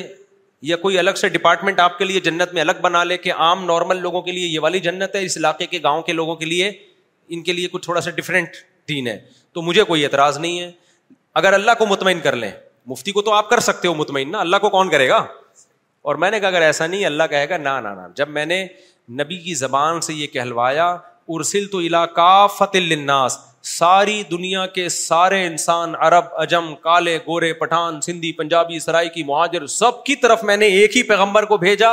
ایک جیسی تعلیمات دی ہیں سب کو اسی تعلیمات کو فالو کرنا ہے لہذا میں یہ ازر نہیں مانتا تو میں نے کہا میرے بھائی مجھے آپ مطمئن کر لو گے قیامت میں اللہ کے عذاب سے بولو نہیں بچ سکتے شرعی پردہ ہے نا عورت پہ بھابھی پہ پردہ فرض ہے نا دیور پہ دیور سے کرنا اب چپ بیٹھے ہوئے جب بھی بتاؤ میں بعض دیندار لوگ ہیں ہیں ان سے کہتا ہوں بھائی آپ آپ کی بھابھی کے سامنے کیوں آتی ہے بھابھی پہ تو فرض آپ بتا تو دو پھر پھر آئے تو آپ کا قصور نہیں ہے آپ مسئلہ تو سمجھا دو نا یا کم از کم اپنی بیوی کو تو منع کرو دیور کے سامنے جانے پہ جانے سے کہتے مودی صاحب ہم لوگ کے یہاں یہ رواج نہیں ہے ہمارے یہاں بہت برا سمجھا جاتا ہے میں نے کہا اللہ کے یہاں اس کو برا سمجھا جاتا ہے کہ بھابی دیور کے ساتھ سامنے آ کے بیٹھے اللہ کے یہاں اس کو سمجھا جاتا ہے آپ کے یہاں نہ بیٹھنے کو برا سمجھا جاتا ہے تو پھر جنت میں نے اور آپ نے تو نہیں بنائی جنت کس نے بنائی ہے بھائی اللہ میاں نے تو آپ اللہ کو بتا دینا اللہ میں چونکہ ایسی قوم سے میرا تعلق تھا ایسے خاندان سے تعلق تھا کہ تو نے سورہ نور میں کہہ دیا کہ عورت کس کس کے سامنے آ سکتی ہے تو نے اس میں دیور اور جیٹھ کا ذکر نہیں کیا تو اے اللہ تو ہم سے پوچھ کے اگر قرآن نازل کرتا تو ہم تجھے بتاتے کہ فلاں علاقہ گوگل وہی لوکیشن دکھا دیتے کہ اللہ اس علاقے کے لوگوں میں رواج ہی نہیں تھا تو ایک قوسین میں ایک آیت تھوڑی سی نازل کر دیتا کہ ان لوگوں کے علاوہ کی بات کر رہا ہوں میں جیسے میں اپنے بیان میں کہتا ہوں نا کہ لوگ پاگل ہیں سوائے ان لوگوں کے جو میرا بیان نہیں سن رہے سوری الٹا کر دیا ہم نے آج میں ہر چیز کو الٹا کر رہا ہوں وہ ایک صاحب میرے پاس ہے مجھ صاحب آج ہر کام الٹا ہو رہا ہے میں نے کہا الٹا کرو تو سیدھا ہو جائے گا ہر کام تو میں ایسے کہتا ہوں نا کہ سوائے ان کے جو تو اللہ میں ابھی کہہ سکتا ہے کہ بھائی میں قرآن میں نازل کر سکتا تھا کہ یہ پردے کا جو حکم ہے یہ ساری دنیا کے سارے انسانوں کے لیے نہیں ہے اصل تو یہی ہے کہ عورت پردہ کرے لیکن فلاں فلاں قوم میں چونکہ رواج نہیں ہے لہذا وہ کیا کریں مستثنا تو اگر یہ اللہ نازل کرتے نا تو عرب سب سے پہلے کھڑے ہوتے عرب کہتے ہیں ہمارے یہاں بت پرستی کا رواج ہے بھائی ہم بت پرستی نہیں چھوڑ سکتے تھے تو اللہ تو نے ہماری سنی نہیں ٹھیک ہے نا اور پاکستان میں فلاں گاؤں کے لوگوں کی سن کے تو نے آیتیں چینج کر دیں تو اللہ میرے بھائی بت پرستوں کی نہیں سنتا جو باپ دادا سے آج ماشاء اللہ وہ ہندو مسلمان ہوئے ہیں نا اللہ ان کی آج اثر کے بعد آئے پہلے میں نے ان کو بلایا تھا مغرب کے میں آ جائیں لیکن پھر میں نے کہا زندگی موت کا بھروسہ نہیں ہے جتنا جلدی ہو اتنا اچھا ہے ایک سیکنڈ بھی تاخیر نہ کرو بھائی اس کام میں تو ان سے بت پرستی سے توبہ کروائی ہم نے کہ بھائی بتوں کی عبادت نہیں اب یہ بیچارے کتنی ٹینشن میں کہہ رہے ہیں یار میں اناؤنس کیسے کروں گھر جا کے اللہ ان کو استقامت دے میں نے تو کہا بھائی اگر کوئی خطرہ ہے جان وان کا تو ابھی اناؤنس ویڈیو نہ لین کی ٹھیک ہے نا وہ بےچارے نہیں وہ اس کو پھیلانا چاہتے ہیں نا بڑے مسائل ہوتے ہیں دنیا ویسے بڑی براڈ مائنڈیڈ بنتی ہے آزادی آزادی آزادی و آزادی کہیں نہیں ہے تو کتنا مشکل ہے بت پرستی کو چھوڑنا یہ کہہ رہے ہمارے صدیوں سے باپ دادا ہندو ہیں بتوں کی عبادت کرتے آ رہے ہیں لیکن ایک بندے نے چھوڑا نا اپنے کلچر کو اپنے مذہب کو تو ایک بندہ اپنا پورا مذہب چھوڑ کے یو ٹرن لے رہا ہے یہ مجھے کہنے لگے اگر میں اسلام قبول نہیں کرتا تو کیا ہے آپ اور بھی کچھ لوگ بیٹھے ہوئے تھے نا میں نے کہا بھائی کچھ اللہ کہتا ہے کہ جہنم کی آگ ہے میں نہیں کہتا کون کہہ رہا ہے جس خدا نے قرآن نازل کیا ان دین اللہ اسلام اللہ کہتے ہیں میں اسلام کے علاوہ کسی چیز کو ایکسپٹ نہیں کروں گا اب آپ کو اللہ کی بات پہ یا قرآن پہ یقین آتا ہے تو مان لو نہیں آتا ہے تو بھائی جہاں بہت سارے ہندو اور ہیں آپ بھی ایک ہندو ہو مرنے کے بعد کیا ہوگا ہمیں تو اللہ رسول نے بتایا ہے کہ اللہ نے کافر کے لیے آگ رکھی ہے ہمیں تو یقین ہے اس لیے ہم اسلام کو الحمد للہ نہیں چھوڑتے کسی قیمت پہ نہیں چھوڑتے اور ان شاء اللہ نہیں چھوڑیں گے اللہ ہمیں استقامت دے آپ کو یقین ہے تو مان لو بھائی نہیں ہے تو پھر انہیں بتوں کی عبادت کرتے رہو انہیں انہیں پتھروں کو اپنے ہاتھ سے بناؤ اور انہیں کے سامنے جھکو یہ کہہ کے کہ میرے باپ دادا بھی یہ کام کیا کرتے اگر آپ کو اطمینان ہے لیکن اللہ کا شکر ہے اللہ نے ان کو سمجھ دی عقل دی کہتے میں تو بہت عرصے سے اسلام پہ تحقیق کر رہا ہوں بیانات بھی سنتے تھے مولانا تاری مل صاحب کو بہت سنا انہوں نے تو یو ٹرن لے لیا نا الحمد للہ تو میرے بھائی جب ایک آدمی پورا کلچر اللہ اس کو چھوڑنے پر مجبور کر رہے ہیں تو ایک عورت سے جیٹ اور دیور سے پردہ کرتے ہوئے اس کو موت کیوں آ رہی ہے اس کا یہ عذر اللہ مان لے گا کہ ہمارا کلچر نہیں تھا یہ تھوڑی مانے گا کل کسی خاتون نے مسئلہ پوچھا جو مسائل ریکارڈ کرواتا ہوں کہ میری بہن کے رشتے کے لیے لوگ آئے اب دیکھو ہو کیا ہے مارکیٹ میں تو میری والدہ نے مجھے کہا تیری بہن کے رشتے کے لیے لوگ آئے ہوئے ہیں تو جا کے ان کے سامنے چائے رکھ دے اس نے منہ پہ پردہ ڈالا اور چائے رکھ دی ماں باپ نے غصہ کیا کہ نقاب کیوں لیا وہ لوگ سمجھیں گے مذہبی گھرانا ہے ہماری بچی کا رشتہ ٹوٹ جائے گا تو وہ لڑکی مجھ سے پوچھ رہی ہے انڈیا سے تھی شاید کوئی مجھ سے پوچھ رہی ہے کہ کیا ماں باپ ڈپریشن میں جا رہے ہیں اور غصہ کر رہے ہیں ان کو تکلیف سے بچانے کے لیے میں چہرہ کھول سکتی ہوں کیا ہو رہا ہے یار مسلمان ماں باپ کو تم تو خوش اول تو تم اپنی لڑکی کو کیوں وہ اس کے کیا لگتے ہیں جو ان کے سامنے چائے لے کے جا رہی ہے یہ خواتین ہوتی ہیں تو ایک الگ بات ہے ان کے تو مرد بھی آئے ہیں ایک تو میری یہ سمجھ میں نہیں آتا یہ رشتہ لینے باپ جا رہا ہے سمجھ میں آ رہا ہے باقی کیا لگتا ہے یہ کیوں جا رہا ہے وہاں پہ ہر کام غیرت کے خلاف ہماری سوسائٹی میں ہو رہا ہے تو جو لڑکا جائے وہ دیکھ لے سمجھ میں آتا ہے نا اس کے دوست بھی آ رہے ہوتے ہیں اس کے کزن بھی آ رہے ہوتے ہیں کچھ غیرت اور شرم بھی کوئی چیز ہوتی ہے یار اپنی بیوی تو ان کو کیوں دکھا رہا ہے بھائی تو اب کیا مسئلہ ہے میں نے ان سے کہا کہ بھائی کہہ رہی میرے ابا ڈپریشن میں جا رہے ہیں ہارٹ پیشنٹ ہے میں نے کہا جانے دو یہ ڈپریشن بنائی ہوئی ہے یہ اللہ کی طرف سے نہیں ہے یہ تو غیرت کے خلاف ہے بھائی تو ماں باپ کے حقوق کی بھی ایک لمٹ ہے یہ نہیں ہے کہ بہن کا رشتہ ہے اور چائے لینے کے لیے آپ کو پہنچانے کے لیے آپ کو بھیجا جا رہا ہے اور آپ کو کہا جا رہا ہے چہرہ کھول کے بیٹھو گپ شپ لگاؤ ان سے جا کے تاکہ ان کو یہ پتا چلے کہ ہم بڑے براڈ مائنڈیڈ قسم کے لوگ ہیں لبرل لوگ ہیں تو میں نے اس کا کہا آپ کے لیے جائز نہیں ہے جوان لڑکی پر تو چہرہ چھپانا فرض ہے اس نے کہا ہاں دیکھو بڑے آج کل علم بھی بہت ہو جاتا ہے کہتے میرے ماں باپ کہہ رہے ہیں چہرے کا پردہ اختلافی مسئلہ ہے جب اپنا مطلب ہوتا ہے نا تو امام شافی کیا کہتے ہیں امام حنیفہ کیا کہتے ہیں اور فلاں فلاں کا سارے اختلافات میں نے کہا ان سے کہو ابا اختلافی ہے لیکن جب فتنے کا خوف ہو تو سب کے نزدیک کیا چہرہ چھپانا فرض ہے ایک بات دوسری بات یہ کہ اگر مان لیا اختلاف کی وجہ سے گنجائش بھی ہے تو جو عورت پردہ کرنا چاہتی ہو چہرہ چھپانا چاہتی ہے اس سے زبردستی چہرہ کھلوانا یہ سب کے نزدیک حرام ہے اس میں کسی کا بھی اختلاف اگر کسی امام کا کال یہ ہے بھی نا کہ چہرہ چھپانا فرض نہیں ہے تو اگر کوئی عورت چھپانا چاہے تو اس امام نے یہ نہیں کہا کہ اس کا چہرہ کھولنا فرض ہے افضل تو سب کے نزدیک یہی ہے کہ جوان عورت کیا کرے گی چہرہ چھپائے اس کی مثال ایسے ہے جیسے مغرب کے بعد دو سنتیں پڑھی جاتی ہیں نا موقع ہیں اس کے بعد دو نفل غریبی ہے پڑھو یا نہیں پڑھو لیکن اگر کوئی پڑھنا چاہ رہا ہو تو اس کو روکنا جائز ہے اب کوئی کوئی روک رہا ہے بے نہیں پڑھ تو آپ کہو کہ یار یہ میں تو پڑھوں گا وہ کہے فرض تھوڑی ہے چھوڑ فرض نہیں ہے نفل تو ہے نا تو تم مجھے کیوں مستحب کام سے روک رہے ہو یہ کوئی شری دلیل نہیں ہے تو وہ لڑکی خود ہوتی تو چلو اس کی بہنوں نے دیکھنا ہے ٹھیک ہے جی یا ہونے والے یا ہوتے ہوتے رہ جانے والے شوہر نے دیکھنا ہے تو بھی سمجھ میں آتا ہے باقی خاندان کیوں دیکھ رہا ہے بھائی آ کے بڑی بغیرتیاں مارکیٹ میں ہول سیل کے حساب سے چل رہی ہیں تو پھر میں نے کہا کہ دیکھو جیسے یہ بےچارا ہندو جو مسلمان ہوا ہے نا میں نے کہا بھائی جاؤ یہ تو خود اپنی مرضی سے ہوا ہے بھائی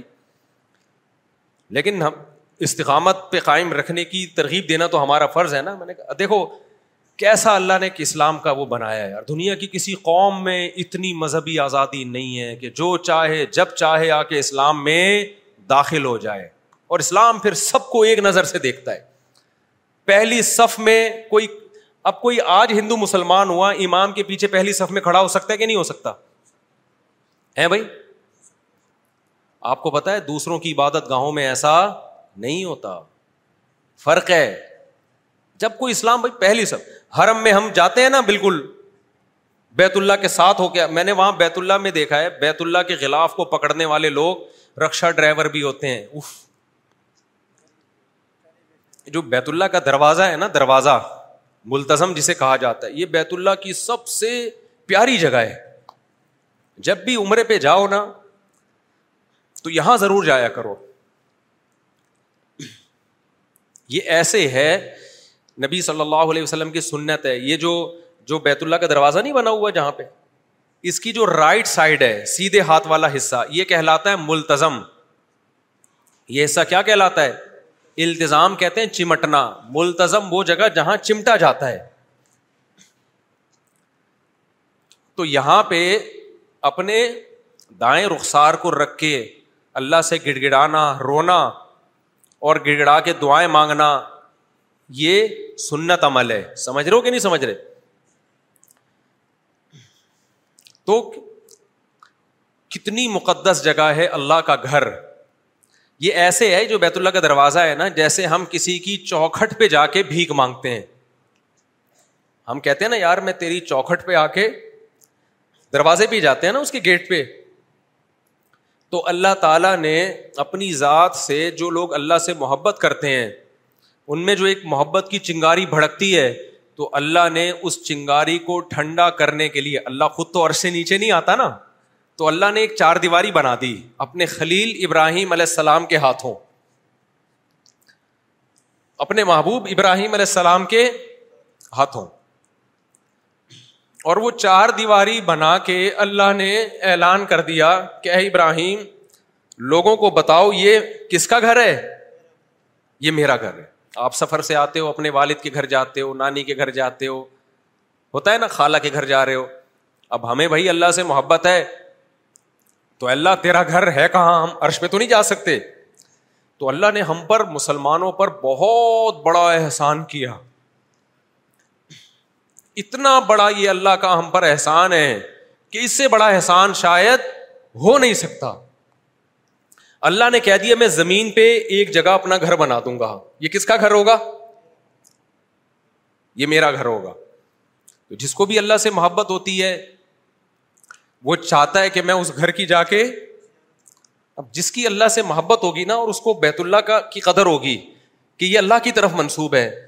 اس کے دل میں بیت اللہ کی اتنی زیادہ قدر ہوگی اور اگر کوئی خشک دماغ کا خشک دل کا آدمی ہے جس کے دل میں اللہ کی محبت نہیں ہے وہ بیت اللہ کو عام دیواروں اینٹوں کی طرح کی ایک چھوٹی سی عمارت سمجھے گا اور اس کے گرد طواف لگانے کو ایک طواف کرنے کو ایک مذہبی رسم سمجھے گا اور ملتظم پہ جا کے رخسار رکھنے کو ایک مذہبی فریضہ سمجھے گا اس سے زیادہ اس کو نہ حج کا مزہ آئے گا اور نہ بولو عمرے کا مزہ آئے گا لیکن جس کو یہ پتا ہے کہ اس پورے روئے زمین پر اس سے بہتر گھر دنیا میں کوئی بھی نہیں ہے کیوں اس کی نسبت کہاں ہے امراؤل القیس نے کہا تھا نا امر رومینت دیاری دیاری لیلا اقبل ذل جدارا و ذل جدارا مجنو تھا نا مجنو جو لیلا کا عاشق عرب شاعر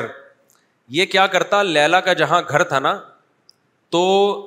در و دیوار کے چکر لگاتا رہتا تھا اور کبھی اس دیوار کو چوم رہا ہے اور کبھی اس دیوار کو چوم رہا ہے تو پھر خود ہی کہہ رہے شعر میں لوگوں میں اتنا بے وقوف نہیں ہوں کہ میں دیواروں سے محبت کروں اتنی بھی سینس مجھے کہ پتھر اور گارے میں کچھ بھی نہیں رکھا بات یہ کہ ان دیواروں کی نسبت کس کی طرف ہے لیلا یہ محلہ لیلا کا محلہ ہے یہ در و دیوار یہ گلی کس کی ہے لیلا کی ہے لیکن کیا ہے جب ہم میکات کراس کرتے ہیں نا ظاہری لحاظ سے کچھ بھی نہیں ہے وہاں پہ بھائی وہ بھی سیمنٹ اور گارے کے ہیں یہ بھی کیا ہے وہ بھی ایک بلکہ وہ تو ریگستان ہے کچھ بھی نہیں ہے وہاں آپ کہہ سکتے ہو بڑی لگژری لائف ہے تیل ہے تو تو فرانس اور یورپ میں بھی ہے امیرکا میں بھی ہے صرف وہاں تھوڑی ہے لیکن جب ہم میکات کراس کرتے ہیں تو اللہ کیا کہتا ہے جو بھی مکہ آنے کا ارادہ کرے گا وہ لبئی کلبئی کہے بغیر میکات کراس نہیں کر سکتا اور اس کو اپنا سلا ہوا لباس اتارنا پڑے گا اس پہ بہت ساری پابندیاں کیوں تم اب کس کے محلے میں داخل ہو رہے ہو بھائی تم اللہ کے شہر میں آ رہے ہو جہاں اللہ کا کیا ہے اتنا سا گھر ہے چند فٹ اس کے آداب کتنے زیادہ ہیں کتنے زیادہ آداب یہاں کراس نہیں کر سکتے جب تک زبان سے یہ نہ کہو لب بھائی کل بھائی یہ اللہ میں بار بار حاضر ہوں بار بار حاضر ہوں اور پھر وہ پابندیاں تمہارے اوپر اس کے بعد جب تک اللہ کے گھر کے ساتھ چکر نہیں لگاؤ گے اس وقت تک احرام کی پابندیوں سے نکل نہیں سکتے یہ کس کے شہر کے آداب ہے بھائی ہر گھر کے آداب ہوتے ہیں نا آپ جب ڈیفینس ایریا میں جاتے ہو پہلے تلاشی ہوتی ہے اس کے بعد بڑی تمیز سے آپ جاتے ہو بھائی یہ ہر یہ عام علاقہ نہیں ہے آپ جب وائٹ ہاؤس میں جاؤ گے کتنی احتیاط کے ساتھ جاؤ گے نا آپ جب جاؤ گے اسلام آباد میں کسی حکومتی ادارے میں اونچی آواز سے بات کرنے پر پابندی ہوگی آپ کو تو اللہ کہتے ہیں پوری روئے زمین پر جو میرا شہر ہے وہ کون سا ہے مکہ ہے اور میرا گھر کون سا ہے بیت اللہ اور کیسا گھر ہے بھائی چار دیواری کچھ بھی نہیں ہے اس میں لیکن اللہ نے نسبت کر دی اپنی طرف تو یہ جو ملتظم ہے نا ملتظم یہ سب سے پیاری جگہ ہے بیت اللہ کی یہاں جب جایا کرو تو اپنے رخسار کو رکھے اللہ کے سامنے گڑ گڑایا کرو اللہ کو وہاں یہ عمل بہت زیادہ پسند ہے یہ ایسے ہے جیسے آپ کسی آپ بھکاری تھے کھانے کو روٹی نہیں پہننے کو کپڑا نہیں کیا حالت ہوتی ہے نا انسان کی اور آپ کسی سیٹ کے گھر کی چوکٹ پہ جا کے پڑ جاؤ تو سیٹ کو ترس آئے گا کہ نہیں آئے گا ایک ہے فون پہ کسی سے آپ قرضہ مانگ رہے ہیں ایک ہے اس کے گھر پہ جا کے پڑ جائیں قدفہ فہرا کم شاہی سم مقبرہ ایک شاعر نے کہا نا بھیک مانگنے کے لیے گیا کسی سیٹ کے گھر پہ تو رات تھی بارش بھی ہو رہی تھی سردی بھی بہت تھی اس نے جا کے یہ شعر پڑا کہ تاریخ رات نے ایک کمزور اور بدحال کو تیرے گھر کی چوکھٹ پہ لا کے ڈال دیا ہے تو وہاں بھی بیت اللہ کے دروازے پہ نا دیوار سے چمٹ کے اللہ سے اسی طرح سے مانگا کرو تو آج سیلفیوں پہ زور ہے بس بیت اللہ میں میں نے دیکھا ریکارڈ رہے ہمارا کہ ہم بھی دیکھ کے آئے ہیں طواف کرتے ہوئے بھی لوگ سیلفی بھائی تم لو سیلفی ہم منع نہیں کر رہے بعد میں کر لو یہ کام پہلے عبادت تو کر لو صحیح طریقے سے عبادت تو کر لو بھائی پہلے صحیح طریقے کس مقام پہ تم پہنچے ہوئے ہو تمہارے تمہیں تو اللہ نے اپنی چوکھٹ پہ لا کے ڈال دیا ہے کتنا بڑا احسان ہے وہاں رکشے والا بھی جائے گا ٹماٹر والا بھی وہاں صرف یہ نہیں کہ سعودی عرب کے رائل فیملی کے کسی فرد کو تو جانے کی اجازت ہے نہ نہ اگر ایسا ہوتا تو ہم جا سکتے کیا کیا خیال ہے بھائی تو یہ اسلام کا حسن ہے کہ اس اس روئے زمین پر اس کائنات پہ جو سب سے بہترین اور معظم جگہ تھی اللہ نے وہاں کے لیے کوئی لائسنس نہیں رکھا کہ جو اس ڈگری کے ہوں گے سترویں گریڈ یا اس سے اوپر کے ہوں گے یا فلاں قوم کے ہوں گے جو عربی ہے وہ تو آ سکتا ہے اجمی نہیں آ سکتا پٹھان آ سکتا ہے پنجابی نہیں آ سکتا پنجابی آ سکتا ہے مہاجر نہیں آ سکتا کوئی شرط اللہ کے یہاں ایسی نہیں اللہ نے ایک شرط لگائی ہے کوئی مشرق جزیر عرب میں داخل نہیں ہوگا یہاں وہ آئے گا جو صرف مجھے خدا مانتا ہے تبھی وہاں جزیر عرب میں کوئی مشرق نہیں دا سکتا جو عیسا کو اللہ کا بیٹا کہتا ہو جو بتوں کی عبادت کرتا ہو اس کے داخلے پر اللہ نے پابندی لگائی ہے سعودی گورنمنٹ نے نہیں اللہ نے لگائی ہے سعودی گورنمنٹ نے تو اللہ کے حکم کی وجہ سے لگائی ہوئی ہے پابندی تو کتنا بڑا اللہ کا احسان ہے بھائی کوئی کلمہ پڑھ لے اللہ کہتا ہے میرا گھر سب کے لیے کیا ہے کھلا ہوا ہے ایک چھوٹا سا بس واقعہ سنا کے بیان ختم کرتا ہوں آج تھوڑا سا دائیں بائیں چلا گیا میں بیان میں کہ یہ قوم پرستی کی بات کر رہا ہوں کہ اگر اسلام میں قوم پرستی ہوتی تو پہلی صف میں سارے پٹھان ہوتے ہیں ٹھیک ہے نا دوسری صف میں کوئی اور قوم کے بندے ہوتے تیسری میں الگ قوم کے بندے ہوتے اللہ نے کہا نا نا نا نا, نا. جو آئے صف اول سب کے لیے بیت اللہ سب کے لیے طواف حج عمرہ ملتظم سے چمٹنا حجر اسود کو چومنا یہ سب کے لیے اوپن ہے رش کی وجہ سے کوئی نہ جا سکے الگ بات ہے تو بس وہ ایک چھوٹا سا واقعہ بتا دوں وہ کیا کیا میں بتا رہا تھا اب دماغ سے نکل گیا بڑا مزے کا واقعہ تھا میں بات کیا کر رہا تھا ہاں ہمارے حضرت فرماتے ہیں ایک دفعہ حج پہ گئے نا تو ایک عربی بدو وہ سفے اول میں کھڑا ہوا ہے نا امام کے بالکل پیچھے کوئی شرتا آیا رائل فیملی کا کوئی بندہ آ رہا تھا اس کے بےچارے کے مسئلے تھے سیکیورٹی کے سیکیورٹی کی وجہ سے اس کو وہاں کھڑا کرنا تھا بعض اوقات سیکیورٹی کی وجہ سے ہوتا ہے ایسے نا کہ بھائی کوئی مشکوک آدمی نہ آئے تو شرطوں نے اس بدو سے بولا تو پیچھے چلا جائے ادھر چلا جائے یہاں وہ بادشاہ سلامت آ رہے ہیں یا کوئی بھی بادشاہ نہ آئے وہ سیکیورٹی کی وجہ سے کر رہے تھے اور کوئی وجہ نہیں تھی حضرت تو بدو نے اس شرطے کو بولا گل لا الہ الا اللہ کل کو بولتے ہیں گل کہہ رہے تو کلمہ پڑھ لے دوبارہ اسلام قبول کر لے وہ بدو تھا عربی دیہاتی ادرت فرماتے مجھے اس کا انداز اور سادگی بڑی پیاری لگ رہی تھی جب وہ پولیس والا اسے کہتا بھائی یہاں وہ بادشاہ سلامت یا ان کے نائب آ رہے ہیں اور سیکورٹی کی میں نے پہلے بتایا وہ مسئلہ کیا تھا تاکہ سیکورٹی گارڈ ہوتے ہیں نا ان کے ساتھ لوگ کہتے ہیں سیکورٹی ویکورٹی ہونی نہیں چاہیے اللہ پہ توقل ہونا چاہیے اپنی دکان میں تالا مت ڈالا کرو جب یہ باتیں کرو نا تو اپنی دکان میں تالا اپنے لاکر کے پاس ورڈ مجھے بتا دو سارے میں اناؤنس کر دوں گا بات وہ کرو جو گراؤنڈ ریئلٹی سے جتنے قتل ہوتے ہیں بغیر سی ٹی کے زیادہ تر قتل ہوتے ہیں اچھا خیر فرماتے ہیں اس نے بولا پھر وہ کہتا ہے بھائی پیچھے عربی میں کہہ رہا ہے نا پیچھے وہ کہہ کل لا الہ الا کلمہ پڑھ یعنی دوبارہ اسلام قبول کر کیا مطلب یہ جگہ اللہ کا گھر ہے بھائی اس میں بادشاہ اور غریب وزیر سب کیا ہیں برابر ہیں حضرت کہتے ہیں وہ بےچارا کیا سمجھا رہا ہے اس کو ابھی سیکورٹی کا مسئلہ وہ کہہ رہا ہے سیکورٹی گئی تیل لینے تو پہلے اسلام تو قبول کر دوبارہ تیرا تو نکاح بھی ٹوٹ گیا یعنی ایک بدو کو بھی یہ پتا ہے بھائی یہ اللہ کا گھر ہے یہاں پر کوئی چھوٹا اور کوئی بڑا نہیں ہوتا جو یہاں آ کے یہ باتیں کرے گا گویا کہ وہ دار اسلام سے کیا ہے وہ لا اللہ کو نہیں مانتا فرماتے مجھے بدو کے اسٹائل اور اس کی سادگی اور اس کے ایمان اس پہ بڑا اچھا لگ رہا تھا وہ تو جب بھی کوئی مسجد میں آ کے پیچھے کرے نا بولے کل لا اللہ کلمہ پڑا دوبارہ نکل یہاں سے تو مسجد میں کوئی فرق نہیں وہ پھر اگلے ہفتے اگلے ہفتے نہیں ابھی نہیں آپ پہلے ابو سے پوچھ کے آئے جو آپ کے ذمے کام لگایا ہے کیا پوچھنا ہے انہوں نے ابو سے ضیاء الق کون سے ارائی قوم سے تھا ابو سے پوچھیں گے پھر آیتوں کی تفسیر شروع بس پھر دادا سے پوچھیں اگر ابو کو نہیں پتا ابے کسی سے تو پوچھ لیں کوئی بھی ہو چلیں جی اذان ہونے والی سبحان اللہ ٹھیک ہے عشاء کے بعد سوال جواب کا سلسلہ ہوگا جو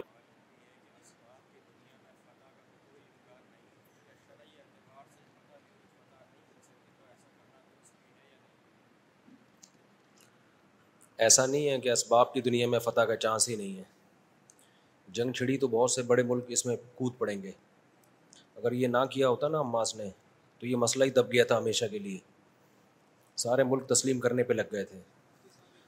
قربانیاں تو دی ہیں لیکن یہ مسئلہ بھی تو اٹھ گیا نا دوبارہ کچھ بھی نہیں کر سکتا انتظار کرے حالات کا راستہ کھلے تو آدمی جائے نا راستہ ہی بند ہے تو کیا کرے گا پھر تو جانا پھر تو جانا چاہیے جانا چاہیے پھر فوراً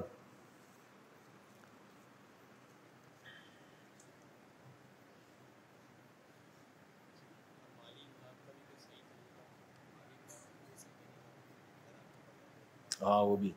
پاکٹ ویلفیئر ٹرسٹ کر رہے ہیں یہ سوال پوچھا ہے جی اسلام میں کسی بھی حال میں نماز چھوڑنا جائز نہیں لیکن آپ کے گارڈ کم نماز پڑھتے ہیں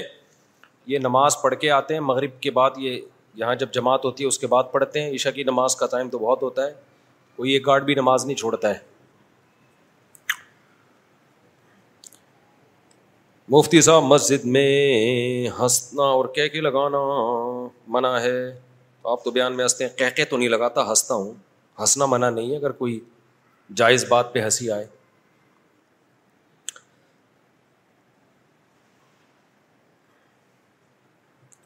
اس پر میں بہت دفعہ بھی بیان بھی پورا ریکارڈ کروا چکا ہوں اور پھر وہ اسی بات کو بار بار ریپیٹ کریں گے کوئی فائدہ نہیں ہے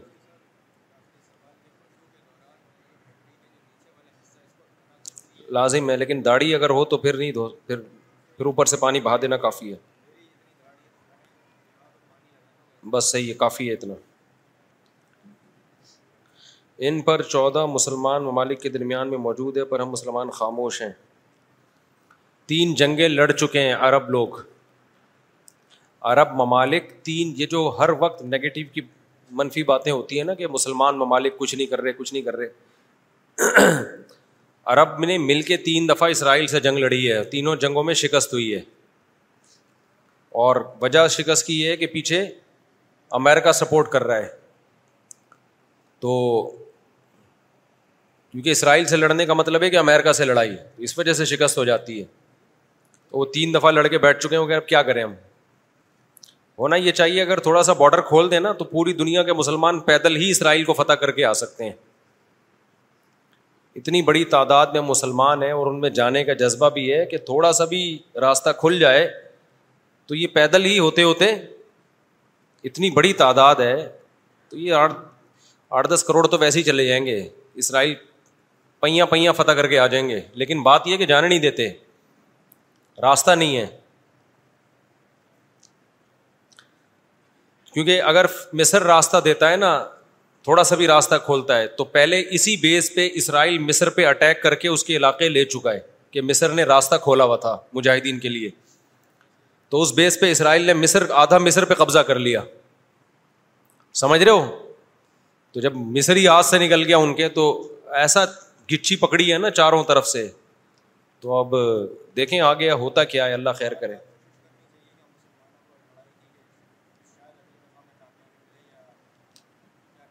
دیکھو ایسی لڑائی جس سے اگلی دفعہ اس سے بھی جائیں یہ تو کوئی بھی دنیا میں عقل مند اس کا مشورہ نہیں دے گا نا دیکھو مسئلے کا اگر حل سامنے نہ آ رہا ہو تو غلط حل کی طرف نہیں جانا چاہیے یہ ذہن میں رکھیں ایک آدمی بندوق لے کے آپ کو کہہ رہا ہے جیب میں جو کچھ ہے نکال دو آپ کہیں میں تو نہیں دوں گا لیکن مسئلے کا حل بتاؤ تو ہم کہیں گے اگر تمہاری جیب میں میزائل پڑا ہوا ہے تو وہ نکال وہ مسئلے کا حل ہے اگر وہ نہیں ہے تو موبائل پکڑا دو اور پتلی گلی سے نکل لو تو ایسا کام کرنا جس سے لینے کے دینے پڑ جائیں وہ تو نہیں حل ہے نا تو ایسے موقع پہ دعا ہے اور کیا ہے بد دعائیں ہیں دشمن کے خلاف بد دعائیں ہیں کسی کے پاس راستہ ہے جانے کا تو جائے سو دفعہ جائے اناؤنس کرے کہ یہ راستہ ہے یہ یہاں سے نکل آیا ہے راستہ تو سب پہنچ جائیں گے ایک چیز اصولی طور پہ یاد رکھیں جو چیز اختیار میں ہے اس میں انسان کمی نہ کرے جو اختیار میں نہیں ہے اس کے بارے میں سوچے نہیں سے ٹینشن کے سوا کچھ بھی حاصل نہیں ہوتا کیونکہ جب آپ ایسی چیز کا سوچنا شروع کرتے ہیں نا جو آپ کے اختیار میں نہیں ہے تو ہمیشہ وہ کام کر لیتے ہیں جو جس کا پہلے سے بھی زیادہ نقصان ہوتا ہے جس کا پہلے سے زیادہ نقصان ہوتا ہے میری پالیسی ہمیشہ یہی رہی ہے ہر معاملے میں جو اپنے اختیار میں ہے چھوڑو نہیں جو اختیار میں نہیں ہے پڑھو نہیں اس میں سمجھ رہے ہو نہیں سمجھ رہے اگر ہم اس اصول پہ اختیار کر لیں بہت سارے معاملات ہمارے ویسے ہی سیدھے ہو جائیں گے تو لوگ جو بلا وجہ فنٹر بننے کی کوشش کرتے ہیں نا ہم یہ کر دیں گے ہم وہ کر دیں گے وہ فنٹر گیری ہی ہوتی ہے ایک یو ٹیوب پہ اور بلکہ اس پہ ٹک ٹاک پہ ایک بندہ آ رہا ہے لڑکا بڑے غصے میں بیٹھا ہوتا ہے یہ مولوی کچھ نہیں کر رہے اسرائیل میں یہ ہو گیا فلاں جگہ یہ ہو گیا یہ یوں نہیں کر رہے یوں نہیں میں نے دفعہ کمنٹس کر دیا کہ تو کیا کر رہا ہے بھائی بیٹھ کے تو بھی تو کچھ کرنا کہہ رہے میں اکیلا کیا کروں یہ مولوی کریں گے تو میں کروں گا بھائی یہ مولوی تو کچھ نہیں کر رہے وجہ اس کی یہ کہ مولوی کہتے ہیں ہم کیا اکیلے کیا کر سکتے ہیں گورنمنٹ جب تک نہیں کرتی تو جو دلیل مولوی دے رہے ہیں وہی دلیل آپ بھی دے رہے ہو کہ یہ مولوی چونکہ نہیں کر رہے تو میں اکیلا کیا کر سکتا ہوں تو بات یہ کر آپ بھی نہیں رہے یہ باتیں کرتا ہوا وہ اچھا لگتا ہے جو میدان جنگ میں جا رہا ہو لڑ رہا ہو اور دو بدو فائر ہو رہا ہو اور جہاد کر رہا ہو اور رہے دیکھو مولوی کچھ نہیں کر رہے اور میں یہاں بم رکھ کے آ رہا ہوں وہاں پہ اور شہید ہو رہا ہوں میں سب کے سامنے جتنے اسکالر آ رہے ہیں مولوی یہ نہیں کر رہے وہ نہیں کر رہے بھائی تم بھی باتیں ٹھوکنے کے علاوہ کچھ بھی نہیں کر رہے ہو تو مولوی وہ باتیں نہیں کر رہے جو تم کر رہے ہو اس لیے کہ ان کو پتا ہے باتیں کرنے کا فائدہ نہیں ہے تو کام وہ کرو جو کر سکتے ہو سمجھتے ہو کہ نہیں سمجھتے ایک خاتون نے اپنے شوہر سے کہا نا کہ سوئٹزرلینڈ لینڈ جانے پہ کتنا خرچہ ہوگا میں سوچ رہی ہوں کہ ہم سوئٹزرلینڈ لینڈ چلتے ہیں کتنا خرچہ ہوگا اس نے کہا بالکل بھی نہیں اس نے کہا کیوں نہیں خرچہ ہوگا اس نے کہا سوچنے پہ کوئی خرچہ نہیں سوچ ہی رہی ہو نا سوئٹزرلینڈ لینڈ جانے کا تو وہ بات کرنی چاہیے جو عملی دنیا میں ممکن ہو اور دوسری بات یہ کہ علما یا جو بھی بڑے لیول پہ جو لوگ ہوتے ہیں وہ بہت کچھ اندر اندر کر رہے ہوتے ہیں وہ پرلے درجے کے بے وقوف ہوں گے اگر وہ عوام کو بتا کے کرنا شروع کر دیں بڑی حماقت کی بات ہوگی بہت کچھ اندر اپر لیول پہ حکومتوں سے رابطوں کی کوشش ہو رہی ہوتی ہے حکومتوں کو سمجھایا جا رہا ہوتا ہے حکمرانوں کو حل دیے جا رہے ہوتے ہیں تو یہ نہیں ہوتا کہ جو بھی کر رہا ہے نا کہ میں جا رہا ہوں آرمی چیف سے ملاقات کے لیے اسرائیل کے مسئلے پہ بات کروں گا یہ میرا یوٹیوب چینل ہے آپ لوگ دیکھ لیں میں جا رہا ہوں ٹاٹا دیکھو میں اپنی ذمہ داری کیا کر رہا ہوں پوری کر رہا ہوں اسی طرح آرمی چیف کہے لوگوں میں جا رہا ہوں اسرائیل کے مسئلے پہ فلاں سے بات کرنے کے لیے دیکھا آرمی زندہ باد ایسا نہیں ہوتا بڑے پیمانے پر جو گیم کھیلے جا رہے ہوتے ہیں وہ خفیہ ہی ہوتے ہیں وہ عوام کو نہیں بتائے جاتے تو بہت کچھ ہو رہا ہوتا ہے اب سعودی عرب کا بادشاہ کیا کچھ کر رہا ہے ہمیں نہیں پتا تو ہمیں خام ہمیں نہ تعریف کرنی ہے کیونکہ ہو سکتا ہے وہ جھوٹی تعریف ہو اور نہ ہم نے برائی کرنی ہے کیونکہ ہو سکتا ہے وہ جھوٹی برائی ہو ہم نے چپ کر کے بیٹھنا ہے اپنا جو ہم کر سکتے ہیں وہ کریں کسی کے خلاف یہ کچھ نہیں کر رہے وہ کچھ نہیں کر رہے یہ یوں نہیں کر رہا وہ یوں نہیں کر رہا تو بھائی تو کیا کر رہا ہے تو بھی تو یہی کر رہا ہے کہ وہ کچھ نہیں کر رہا تو تو یہ کچھ کچھ نہیں نہیں کر کر رہا رہا وہ اور یہ تو تو تو بھی یہی کر رہا ہے تو اس سے بہتر ہے کہ تو بھی کچھ نہ کرتا کیا خیال ہے تو اس لیے یہ اندر بہت کچھ اب اب دیکھو جب بھی ہمارے یہاں اسمبلی میں کہ لا پاس ہوا ہے نا وہ ہوا ہی نہیں ہے وجہ اس کی ہے کہ جب ہمارے یہاں اسمبلی میں بعض بڑے اچھے قوانین پاس ہوئے ہیں اسلام کے فیور میں قوم کے فیور میں وہ سارے قوانین وہ ہیں جو چھپڑ میں ہو گئے علماء کی جماعت ملی وزیر اعظم سے ملی اسمبلی میں موجودہ لوگوں سے الگ الگ ملاقاتیں کیں اس کو میڈیا پہ نہیں لائے اور آرام سے جا کے اس لاء کو پاس کروا کے ملک کا قانون کا حصہ بنا دیا لیکن وہ قانون وہ تحریکیں جو میڈیا پہ آ گئیں دھرنے یہ پاس کرو یوں کرو ہم یہ کر دیں گے ہم یوں کر دیں گے وہ کبھی بھی نہیں پاس ہوئے وجہ اس کی ہے کہ مخالفین بھی اسی اسٹائل سے آ جاتے ہیں اب یہ جو بل پاس ہوا تھا صحابہ کرام کی کوئی جو گستاخی کرے گا دس سال کی قید ہے یہ پورا کام ہونے سے پہلے میڈیا پہ لانا ہی نہیں چاہیے تھا اس کو ابھی سینٹ سے بل پاس ہوا ہے اور ایک دم شور شرابہ مبارک ہے میرے پاس بھی فون آیا کہ مصعب مجھے کیا پتا پورا میں سمجھتا پورا کام ہو گیا ہم نے بھی کہا مبارک ہو بھائی ماشاء اللہ پتا چلا وہ پاس ہی نہیں ہوا وہ کیونکہ مخالفین اتنے متحرک ہو گئے ارے جب آدھا کام ہوا تھا آدھا ہوا ہی نہیں تھا تو چھپڑ میں جا کے چپکے سے اس آدھے کو بھی کروا لیتے یار پورا کام تو ہو جاتا اس کے بعد مٹھائیاں بٹتی پھر بھی مٹھائیاں بانٹنے کی ضرورت نہیں تھی کیوں دشمن کو آپ جوش دلا رہے ہو چپکے سے ایک کام ہوتا آرام سے ہو کے ختم ہو جاتا لیکن چونکہ منجن بکتا نہیں ہے عام طور پر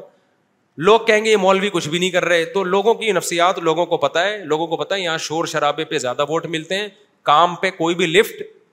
بولو نہیں کراتا ہمیں یاد ہے تو رشید نے ایک دفعہ کوشش کی کہ لا پاس ہو جائے کہ حرام نہ پاکستان سے ایکسپورٹ ہوگا نہ امپورٹ ہوگا حرام گوشت اب جامعت کی انتظامیہ نے چھپڑ میں چپکے سے جا کے نا اندر اندر جا کے وہ اسمبلیوں میں لوگوں سے ملے اور پاس ہو گیا قانون لا بن گیا کہ پاکستان سے نہ حرام گوشت ایکسپورٹ ہوگا نہ امپورٹ بعض سیاسی جماعتوں نے جو جن میں ذرا بھی ان کا حصہ نہیں تھا اس قانون کو پاس کروانے میں جن کے پہلے بڑی ریکویسٹیں کی جا رہی تھیں یار کچھ کچھ انہوں نے بھی نہیں لیکن انہوں نے جلوس نکالا بہت پرانی بات ہے آپ کو پتہ نہیں چلے گا کس سیاسی جماعت کی بات ہو رہی ہے کہ جی ہمارا لیڈر زندہ باد اور دیکھو یہ قانون کیا کر دیا اس نے حالانکہ کخ بھی نہیں کیا تھا اس نے ٹھیک ہے نا لیکن وہ لے گیا بھائی وہ فیور لے گیا سب کچھ اب جو پاس کروانے والے لوگ تھے جنہوں نے محنتیں کی وہ حیران ہو رہے تھے یار کیا تو کچھ بھی نہیں ہے فیور سارا کس کو چلا گیا ان کو تو یہاں آپ کے لیے پاکستان میں یہ فیصلہ کرنا کہ کون صحیح ہے کون غلط ہے کسی کا باپ سو دفعہ پیدا ہو کے مر کے پیدا ہو جائے یہ فیصلہ کر ہی نہیں یہاں اچھا وہ ہے شور زیادہ مچا رہا ہو برا وہ ہے جو چپ کر کے خاموشی سے کام کر رہا ہو وہ برا ہے وہ وہ, وہ ایسا ہے کہ کچھ بھی نہیں کر رہا حالانکہ وہ بہت کچھ کر رہا ہوتا ہے تو یہ آخرت میں ہی پتا چلے گا بھائی کون کیا کر رہا ہے تو ہر یہ فیس بک پہ نا آپ دیکھو انسٹاگرام اور ٹک ٹاک پہ ہر تھوڑی دیر میں کوئی ویڈیو آ رہی ہے مولوی کچھ نہیں کر رہے یہ کچھ نہیں کر رہا تو میں نہیں کہہ رہا کہ مولوی بہت کچھ کر رہے ہیں یا کچھ نہیں کر رہے لیکن آپ اس کو بولا کرو تو بھی باتیں ہی پھینک رہا ہے پھینکنے کا لفظ میں احتیاطاً اچھا استعمال کر رہا ہوں آپ کچھ اور لفظ اس میں ایڈ کر دینا کچھ ایک دفعہ آٹھ نو سال پرانی بات ہے ایک ینگ لڑکا میرے پاس آیا اور کہتا ہے میں ایک انسٹیٹیوٹ بنا رہا ہوں اس میں یہ کروں گا وہ کروں گا ایسے ویسے کام اور یوں ہوگا پھر اس میں نوجوانوں کی ٹریننگ ہوگی پھر ان کو ہم اس قابل بنائیں گے ان میں ایفرٹس پیدا کریں گے اور ایسا ادارہ مفتی صاحب آپ میرے ساتھ شانہ بشانہ چلو اور اعلان کرو اپنے چینل پہ اس وقت میری آڈیو آیا کرتی تھی آڈیو بیان بڑے جوش میں جو اس کو لانے والا تھا اس نے بھی کہا بڑا زبردست آدمی ہے یہ وہ میں نے کہا بھائی جان مجھے کیا پتا تو کیا کرے گا خام خام میں مشہور ہو جائے گا میرا دل میں میں نے کہا اس کو زبان سے نہیں کہا میں نے کہا دل میں پتہ پتا نہیں کچھ کرے گا بھی نہیں کرے گا میں اس کو اناؤنس کر کے مشہور کر دوں بعد میں پتا چلا چندے لے لے کے بھاگ گیا لوگوں سے تو میں نے کہا یار آپ کا جذبہ واہ سبحان اللہ بہت زبردست جذبہ ہے آپ کام شروع کر دو بغیر اناؤنسمنٹ کے جب میں دیکھوں گا نا آپ اتنا کام کر رہے ہو اور جو آپ نے دعوے کیے تھے ان پہ پورے اتر رہے ہو آپ کے کہے بغیر میں آپ کو سپورٹ کروں گا پھر آپ کو میرے پاس آنے کی ضرورت نہیں ہوگی میں کہے بغیر دس سال ہو گئے اب تک کخ بھی نہیں ہوا اور پھر پتا چلا وہ بندہ چندا خور بھی نکلا اور پتا نہیں کیا کیا نکلا ہے وہ تو بڑی بڑی فلمیں پاکستان میں پڑی ہوئی ہیں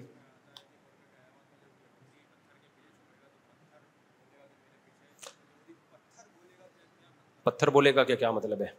کہہ رہے ہیں یہ جو حدیث میں آتا ہے کہ قرب قیامت میں یہودی پتھر کے پیچھے چھپے گا تو پتھر بولے گا کہ یہ میرے پیچھے یہودی ہے فقط الحو یا مسلم ہادا یہودی یون فقت الہو اس کو قتل کر دو تو پتھر بولے گا کا کیا مطلب ہے پتھر بولے کا مطلب پتھر بولے گا پتھر کا باپ بھی بولے گا آواز آئے گی موجزہ ہوگا تو ایک لڑائی ہوگی لیکن خوب سمجھ لو نبی صلی اللہ علیہ وسلم نے جو بھی پیش گوئیاں کی ہیں نا قرب قیامت کی ان پیش گوئیوں کو محدثین فقہ کے ابواب میں ذکر نہیں کرتے کتاب الاحکام میں ذکر نہیں کرتے ان کو کتاب الفتن میں یا کتاب اس علامات ساہ میں ذکر کرتے ہیں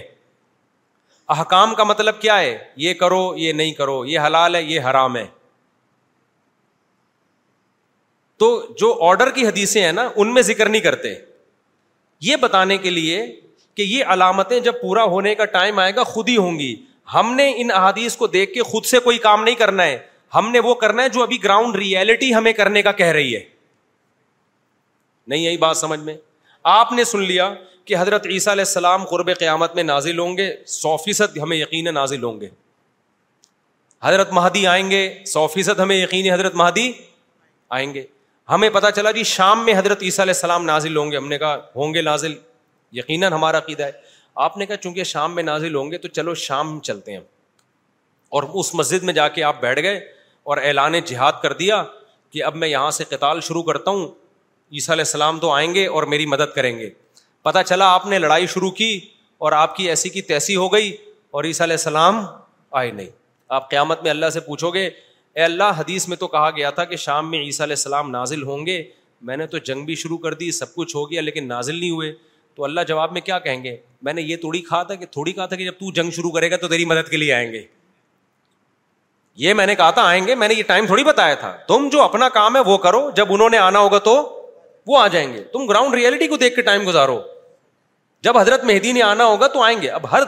ہر تھوڑے دنوں میں حضرت مہدی کی امید پہ کوئی تحریک اٹھتی ہے سعودی عرب میں جو نائنٹین سیونٹی نائن میں بغاوت ہوئی تھی جنرل مشرف کی قیادت میں آرمی نے جا کے کنٹرول کیا تھا نا وہ بغاوت کیا ہوئی تھی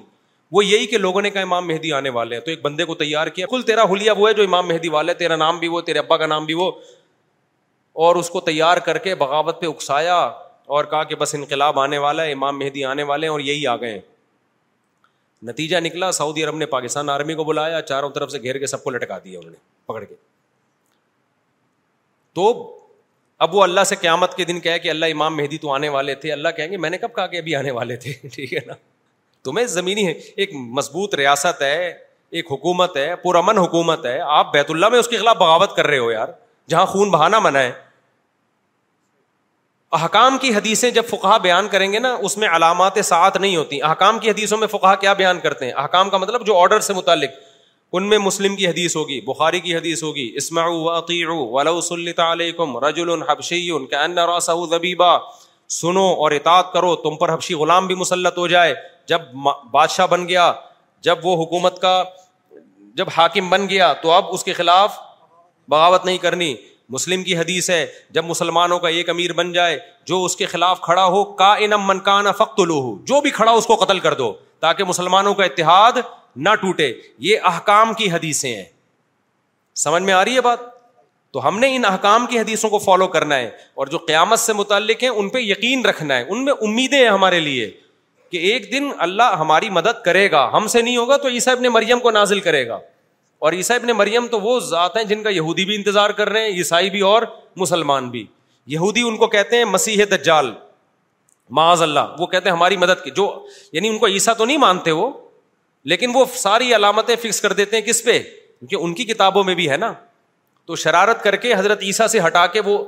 اپنے کسی نجات دہندہ کی طرف لے کے جاتے ہیں عیسائی کیا کرتے ہیں عیسائی ابن مریم نازل ہوں گے ہماری مدد کے لیے یعنی عیسائیوں کی مدد کے لیے اور مسلمان کیا کہتے ہیں بھائی عیسائی مذہب بھی باطل ہے یہودی مذہب بھی باطل ہے منسوخ شدہ مذاہب ہیں عیسیٰ ابن مریم حق کی خاطر آئیں گے اور حق مذہب کیا ہے ان دین آئند اللہ اسلام اور اس میں اسلام کے پاس صرف نرے دعوے نہیں ہیں دلائل بھی ہیں اسلام کو آپ کمپیئر تو کریں دوسرے مذاہب سے کوئی جوڑ ہے ہی نہیں اسلام اور اسلام کے مقابلے کا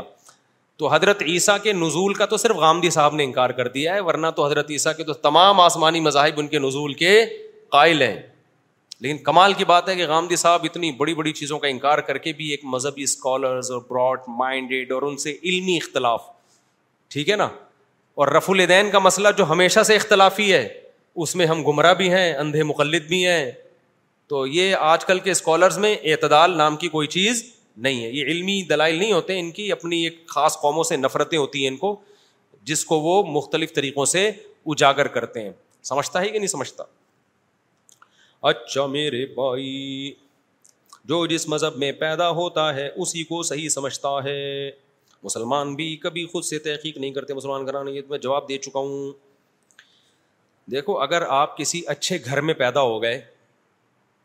تو یہ سوچ کے اچھائی کو چھوڑ دینا کہ میں تو چونکہ ایسے گھر میں پیدا ہوا کہ ابا بھی ایماندار اما بھی ایماندار ماموں بھی نیک خالہ بھی نیک تو یہ تو میں اس لیے نیک ہوں لہٰذا میں چور بنوں گا یہ کوئی دلیل ہوگی اب آپ مسلمان گھرانے میں پیدا ہو گئے یہ سوچ سوچ کے ٹینشن کی چونکہ میں تو پیدا ہی مسلمان اگر میں ہندو میں پیدا ہوتا تو میں تو ہندو ہوتا لہٰذا میں مسلمان ہوں تو میں اس لیے مسلمان ہوں لہٰذا میں مسلمان نہیں ہوں تو پاگلوں والی بات ہے تو شکر ادا اگر صحیح مذہب میں پیدا ہو گیا اور اگر کوئی ہندو یہ کہتا ہے میں تو چونکہ ہندو گھر میں پیدا ہو گیا اس لیے میں ہندو ہوں تو میں ان سے کہتا ہوں ٹھیک ہے اگر کسی چور کے یہاں پیدا ہو جاتے تو آپ کو چور رہنے کی اجازت تھی آپ چرسیوں کے پیدا ہو جاتے تو آپ کو اجازت تھی میں خدا نخواستہ ہندوؤں کو چوروں اور چرسیوں سے نہیں ملا رہا میں ایک مثال دے رہا ہوں کہ اگر دلائل کی دنیا میں اس کا غلط ہونا ثابت ہو گیا ہے ہندو مذہب اگر ثابت نہیں ہوا تو آپ ہندو رہ کے زندگی گزارو اگر آپ یہ کہتے ہو بھائی دلائل یہ کہتے ہیں کہ ان پتھروں کو ہم بناتے ہیں اپنے ہاتھوں سے تو اللہ نے ان کو طاقت دی ہے یہ ہماری بگڑی بنا سکتے ہیں کرو بھائی آپ عبادت لیکن اگر دلائل سے ثابت ہوتا ہے کہ یہ غلط ہے تو پھر آپ اس بیس پہ اس کو فالو نہیں کر سکتے کہ میرے ابا ہندو تھے میری اما ہندو تھی اس طرح تو پھر جو چرسی ہے وہ گا میرے ابا بھی چرس پیتے تھے میری اما بھی چرس پیتی تھی جو چور ہے وہ گا میرے ابا ہمارا تو خاندانی پیشہ چور ہوگا تو یہ کوئی دلیل نہیں ہے کہ میں جس گھر میں پیدا ہوا اسی کو فالو کر رہا ہے ہاں آپ جس خاندان میں پیدا ہوئے وہ اچھا تھا اور جب آپ نے ہوش سنبھالا آپ کو پتا چل گیا بھائی اچھا ہے تو پھر اس کو آپ نے پکڑ کے رکھنا ہے اور اللہ کا شکر ادا کرنا ہے کہ اللہ تو نے مجھے بڑی آزمائش سے بچا لیا مجھے ایمان دے کے دنیا میں بھیجا ہے تو نے بلکہ ہر بچہ ایمان لے کے ہی آتا ہے بعد میں بگڑتا ہے محدث مفسر اور مفتی میں کس کا درجہ بڑا ہے دیکھو جو مفتی ہوتا ہے نا کسی نہ کسی درجے میں محدث اور مفسر تو ہوتا ہے جو بھی مفتی ہوگا نا صحیح سچی مچی کا اس کو قرآن کا بھی علم بھرپور ہوگا ہوگا اس کو حدیث پہ بھی بھرپور عبور ہوگا اس کو قرآن و حدیث سے جو فقہان مسائل نکالے ہیں ان کا جو طرز استدلال ہے اس بحث میں بھی وہ مہارت رکھتا ہوگا اس کو پتا ہوگا اجماع کیا ہوتا ہے اجماع سے ہٹنا کیا ہوتا ہے کون سے دلائل ہیں جس سے مسئلہ ثابت ہوتا ہے اور کون سے دلائل ہیں جس سے مسئلہ ثابت نہیں ہوتا اور پھر اس کی پریکٹس بھی ہوگی ان سب چیزوں کے بعد جا کے کوئی مفتی بنتا ہے آج کل تو پتھر اٹھاؤ مفتی نکل رہے ہیں مارکیٹ میں اور جو محدث یا مفسر ہیں وہ کسی ایک فن میں جب اسپیشلائزیشن کرتے ہیں جیسے علم حدیث میں کسی نے دو سال کا تخصص کیا پھر اسی میں پریکٹس کرتا رہا تو حدیث میں اس کو مہارت ہو جائے گی اسی طرح جو لوگ تفسیر پڑھتے رہے درس دیتے رہے اور تفسیروں کا مطالعہ کرتے کرتے ان بہت مہارت حاصل کر لی تو اس کو ہم کہتے ہیں بھائی یہ تفسیر میں کیا ہو گیا ہے اسپیشلسٹ بن گیا ہے تو لیکن ان تمام باتوں میں مہارت کی بنیاد یہ کہ آپ کو عربی آتی ہو جس کو عربی نہیں آتی وہ ان میں کسی بھی فن میں مہارت حاصل کر ہی نہیں سکتا ہے یہ ایسا ہی ہے جیسے ڈاکٹر کو انگلش نہیں آتی لیکن میڈیکل کالج میں اچھے نمبر سے پاس ہو گیا تو سارا سلیبس آپ کا انگلش میں ہے بھائی تو اگر اردو میں ہوتا پھر تو ٹھیک ہے جاپانیوں کا جاپنیز میں رشین کا رشین میں ترکیوں کا ترکی میں ٹھیک ہے پاکستان میں ایسا ایسا نہیں ہے تو اسی طرح ہمارے جو مدارس کا جو پورا سلیبس ہے نا وہ اردو میں یا فارسی میں یا انگلش میں نہیں ہے وہ اے ٹو زیڈ کس میں ہے وہ عربی میں ہے تو جن لوگوں کو عربی نہیں آتی ہے وہ نہ قرآن سمجھ سکتے ہیں قرآن کی زبان میں نہ حدیث پہ عبور حاصل ہو سکتا ہے کیونکہ جو فن حدیث کی جو اسماع الرجال کی کتابیں وہ بھی ساری عربی میں اس کو تو یہی نہیں پتا چلے گا یہ حدیث کا ترجمہ بھی ٹھیک ہے یا نہیں ہے تو آج کل کے جتنے اسکالرز آ رہے ہیں نا جو بڑے ریسرچر بنے ہوئے ہیں ریسرچر تو ایک عالم سے بھی اوپر کا درجہ ہے نا محقق بنے ہوئے ہیں ان کو تحقیق کی زبان جو عربی ہے وہ بھی نہیں آتی ہے تبھی بڑی بڑی غلطیاں کر رہے ہوتے ہیں وہ تو یہ پاکستان ہے جہاں میرے بھائی منجن بکتا ہے باقی دنیا کے کسی ملک میں ایسا منجن نہیں بکتا اچھا میرے بھائی فرضوں میں سے فرقوں میں سے ایک فرقہ جنتی ہوگا تو چار مشتحدین میں بھی تو اختلافات ہیں ان اختلافات کے باوجود بھی سب ایک ہی فرقے میں آتے ہیں چاروں مشتحدین میں جو اختلافات ہیں یہ فروعی اختلافات ہیں یہ صحابہ میں بھی موجود تھے تو اس کو فرقواریت نہیں کہا جاتا یہ تو صحابہ کے درمیان موجود تھے تو اس کا مطلب صحابہ نے کیا فرقے بنا لیے تھے تو فروعی اور اختل... فروعی مسائل کی بیس پہ جو اختلاف ہوتا ہے وہ فرقواریت نہیں کہلاتا جو بیسک چیزوں میں اختلاف ہوتا ہے نا وہ فرقواریت کہلاتا ہے چلو مجھے ایک وضاحت کا موقع مل گیا میرے خلاف ابھی ایک کلپ آیا ہوا ہے کوئی خاتون نقاب میں بیٹھی ہوئی ہیں ان سے کوئی انٹرویو لے رہا ہے شاید آپ نے بھی دیکھا ہو خاتون نے کہا کہ مفتی طارق مسعود صاحب کا میں نے ایک کلپ سنا بہت افسوس ہوا کہ اتنا مشہور آدمی اور مذہبی اسکالر جب اس طرح کی بات کرے گا تو عوام بیچاری کہاں جائے گی یہ پورے پورے الفاظ تو مجھے اس خاتون کی یاد نہیں مطلب اس کا یہی انٹرویو لینے والے نے پوڈ کاسٹ والے نے پوچھا جی کیا کلپ ہے انہوں نے کہا کہ جی ان کا میں نے بیان سنا یہ کہہ رہے ہیں کہ تہتر فرقوں میں ایک جنتی ہے تو وہ جنتی بھی تو فرقہ ہی ہوگا نا تہتر میں سے ایک ہوگا نا وہ تو اس کو فالو کرو اور ان تہتر کو ہم ختم نہیں کر سکتے جو بہتر ہوں گے اس کے علاوہ تو افسوس کی بات ہے ان کو تو کہنا چاہیے تھا ان فرقوں کو ختم کرو لیکن یہ کہہ رہے نہیں ان میں سے ایک فرقے کو فالو کرو تو یہ تو فرقہ واریت پھیلا رہے ہیں ہونا تو یہ چاہیے ان فرقوں کو ختم کر کے کس پہ آ جاؤ یعنی قرآن و سنت پہ آ جاؤ تو دیکھو نبی نے جو فرمایا نا کہ تہتر فرقے ہوں گے ایک جنتی تو مطلب کیا ہے وہ ایک فرقہ جو جنتی ہوگا وہ قرآن و سنت کو فالو کرتا ہوگا تو وہ بھی تو فرقہ ہی ہوگا نا کیا خیال ہے حدیث اس کو فرقہ کہہ رہی ہے بھائی تو تو یہ حدیث سے پتا چل رہا ہے فرقے ختم نہیں ہو سکتے فرقے ایک ہی طرح سے ختم ہو سکتے ہیں تہتر فرقوں کو لا کے بہتر کو بم سے اڑا دو جو ایک بچے وہ جنت میں یہ کر سکتے ہو آپ جب یہ نہیں کر سکتے ہیں تو آپ کیونکہ نظریہ تھوپا تھوڑی جا سکتا ہے فرقوں سے زیادہ مسئلہ تو مذہبوں کا ہے نا تہتر اگر فرقے ہیں تو مذہب دنیا میں کتنے ہیں عیسائی یہودی اور ہندو سکھ بدھسٹ پتہ نہیں اور جاؤ گے تو چھوٹے موٹے کتنے نکلیں گے تو دنیا میں امن پھیلانے کا یہ طریقہ نہیں ہے کہ سارے مذہبوں کو بم سے اڑا کے ختم کر دو اور صرف مسلمان باقی رہ جائیں اس سے مذہبی نفرت ختم ہوگی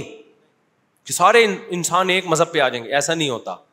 ہوگا یہ لا اکرا حافظ دین اللہ نے کہا دین میں کوئی زبردستی نہیں ہے بھائی یہ اسلام ہے یہ کفر ہے جس نے ادھر آنا ادھر آ جائے ادھر جانا ہے اتھے چلا جائے لیکن لڑو نہیں آپس میں نفرتیں نہیں پھیلاؤ یہی اسی سے ختم ہوگی نا مذہبی نفرت کیا خیال ہے تبھی مسلمانوں نے جہاں بھی دنیا میں حکومت کی ہندوؤں کے مندر بھی تھے سکھوں کے بھی وہ گودوارا کہتے ہیں سکھوں کے بھی تھے عیسائیوں کے بھی چرچ تھے سب جا رہے تھے اسلام واضح تھا بھائی یہ اسلام ہے جس نے ادھر جانا ہے ادھر جائے ختم تو اسی طرح فرقہ واریت جو ختم ہوگی نا وہ اس طرح نہیں ہوگی کہ یہ والا فرقہ جہنم میں جائے گا یہ والا جہنم میں جائے گا اس کی نماز غلط اس کی نماز غلط اس کی نماز غلط اس کی نماز غلط یہ طریقوں سے جیسے میں کہنا شروع کر دوں ہندو غلط عیسائی غلط سکھ غلط اور ہر بیان میں یہ کرتا ہو سکتا ہے کوئی ہندو یہاں آ کے بم رکھ کے چلا جائے ٹھیک ہے ایک دن ہوگا دو چار دفعہ تو چلتا ہے چھ آٹھ دفعہ ہوگا بولے گا بھائی تو کیا کر رہا ہے بھائی تو اسلام کو ایکسپوز کر بتا توحید کیا ہے ہمیں نام لے لے کے کیوں کر رہا ہے ایسے تو اسی طرح جو اسلام میں تہتر فرقے وہ تو ہوں گے وہ تو نبی نے کہہ دیا وہ ختم تھوڑی ہو سکتے ہیں ابھی پورے تہتر ہوئے نہیں ہیں لیکن ابھی رپورٹ یہ کہ ہونے والے ہیں اور سارے پاکستان میں ہی پورے ہوں گے جانے کی ضرورت ہی نہیں رہے گی لیکن اس میں ایک طریقہ فرقواریت کو ختم کرنے کا یہ ہے کہ آپ بولے بریلوی ایسے اہل حدیث ایسے شیعہ ایسے فلانا ایسے ڈمکانے ایسے اس کے بزرگ کی کتاب میں یہ لکھا ہوا ادارۂ اسلام سے خارج نہیں ہے لیکن کتاب میں لکھا ہوا کافر والا جملہ ہی ہے تو خارج ہی کر دو بھائی تم کیا خیال ہے اس تکلف کی آپ کو ضرورت کیا ہے بعض لوگ کہتے ہیں ہم کسی کو کافر نہیں کہتے تو آپ کو یہ تکلف کی ضرورت کیا ہے جب آپ نے اس کی عبارتوں سے نکال نکال کے قادیانیوں سے بھی بدتر بنا دیا اس کو تو اب یہ تکلف کہ وہ کافر نہیں ہے تو اس کی یہ ایسی میٹھی چھری ہے نا یہ ایسے جیسے میں بولوں کہ یہ آپ کو مثال دے رہا ہوں آپ ہو نہیں ایسے یہ میرے پاس آئے میں کہوں یہ ویڈیو کیمرے میں دیکھو یہ چوری کر رہا ہے اب یہ کیا یار یہ تو کسی کو نہیں پتا تھا بھائی یہ تو مجھے پتا تھا مفتی صاحب آپ نے کیا کیا یہ دیکھو یہ چوری یہ دیکھو یہ یہ یہ دیکھو یہ یہ لیکن بھائی ہے میرا میں کسی سے میں نماز سب کے پیچھے پڑھتا ہوں اور مسلح میں اس کو لیا تو یہاں نماز پڑھا میں تیرے پیچھے نماز پڑھوں گا آپ بولو گے یار اس تکلف کی گندا مجھے اتنا کر دیا کسی کام کا نہیں چھوڑا اور یہ تو میں صحیح الزام اگر لگا رہا ہوں نا اور حقیقت یہ کہ الزام بھی صحیح نہ ہو سیاق و سباق سے ہٹ کر الزام ہو وہ الزام بھی غلط ہو چاہے کسی پہ بھی لگ رہا ہو سیاق و سباق سے ہٹ کے عبارت پیش کی جا رہی ہو تو پھر کتنی نفرت پھیلے گی پھر تو ایسی جو ہے وہ دلوں میں چنگاریاں پیدا ہوں گی اس سے فرقے ختم نہیں ہوں گے اس سے تو اور بڑھیں گے بہت بہت زیادہ ایکسٹریم لیول پہ لوگ مار دھاڑ میں لڑائیوں میں جائیں گے اس کا طریقہ یہ ہوتا ہے کہ آپ بتا دیں ہماری رائے میں قرآن و سنت کے مطابق یہ بات ٹھیک ہے جس نے فالو کرنا ہوگا کر لے گا نہیں کرنا ہوگا نہیں کرے گا اور اگر آپ کو کسی سے اختلاف ہے تو آپ بتا دیں بھائی ان کی یہ رائے ہے ہماری رائے میں یہ کال ٹھیک نہیں ہے اس کے یہ یہ دلائل ہے بتا دیں جس نے آنا ہوگا آ جائے گا نہیں آنا ہوگا نہیں آئے گا اور یہ ہمیشہ سے ہوتا آ رہا ہے ایما اربا میں ایسا ہی ہوا ہے ان میں اسی طرح ہوا ہے تبھی ان کی کتابیں لکھی گئی کسی نے اس کو فالو کیا کسی نے اس کو فالو کیا اچھا لوگ یہ کہتے ہیں جب یہ چاروں امام قرآن و سنت کو مانتے تھے تو ان میں اختلاف کیوں ہیں تو یہ الزام پہلے صحابہ پہ لگے گا وہ بھی تو قرآن و سنت کو مانتے تھے مگر اختلاف ان میں بھی تھا وجہ اس کی یہ ہے کہ قرآن و سنت میں اختلاف نہیں ہوتا قرآن و سنت کی تشریح میں اختلاف ہوتا ہے جب قرآن و سنت کی تشریح میں اختلاف ہو گیا نا تو اب اس اختلاف کو ختم کرنا ممکن نہیں ہے جس کو جو تشریح سمجھ میں آ رہی ہے وہ اس کو فالو کرے گا دیٹ سال اور اللہ سب کو معاف کر دے گا نیت اس کی ٹھیک ہونی چاہیے تو آج ہو یہ رہا ہے کہ رفول جو کرتا ہے نا وہ یہ رف الدین نہ کرنے والے یہ اندھے مقلد ہیں یہ حدیث کو نہیں مانتے جب یہ اسٹائل ہوگا نا آپ کا تو پھر آپ اچھی امید نہ رکھو پھر آپ یہ نہ سمجھو کہ ہم کہیں ماشاء اللہ یہ اتنے اچھے ہوتے ہیں پھر ہم دلائل بھی دیں گے اور پھر ہم دلائل کی دنیا بتائیں گے کہ تم چوری کرتے ہو تم غلط کرتے ہو تم قرآن و سنت کے نام پہ الو بنا رہے ہو حدیث میں اگر رف الدین کرنا ہے تو نہ کرنا بھی ہے آپ نہ کرنے والے پہ ایسے ڈٹائی کے ساتھ پی جاتے ہیں اس کو ایسے گھننے بن جاتے ہیں بالکل ضعیف ضعیف کہہ کے نا ضعیف ضعیف ہم تمہیں تمہارے علماء کی کتابیں دکھا رہے ہیں محدثین کی دکھا رہے ہیں بھائی وہ حدیث ضعیف نہیں ہے اب سوال پیدا ہوتا ہے کہ پھر کرنا ہے جب نہ کرنا بھی ہے اور کرنا بھی ہے تو پھر ہر ایک کی ترجیح کا طریقہ مختلف ہے امام شافی نے دیکھا کرنے کی حدیثیں زیادہ ہیں انہوں نے کہا کرنا سنت ہے امام ابو حنیفہ کا یہ اصول ہی نہیں ہے کہ کون سی حدیثیں زیادہ ہیں امام ابو حنیفہ کا اصول ہے آخر سے آخر عمل کو دیکھو کون سا عمل آخر میں ہے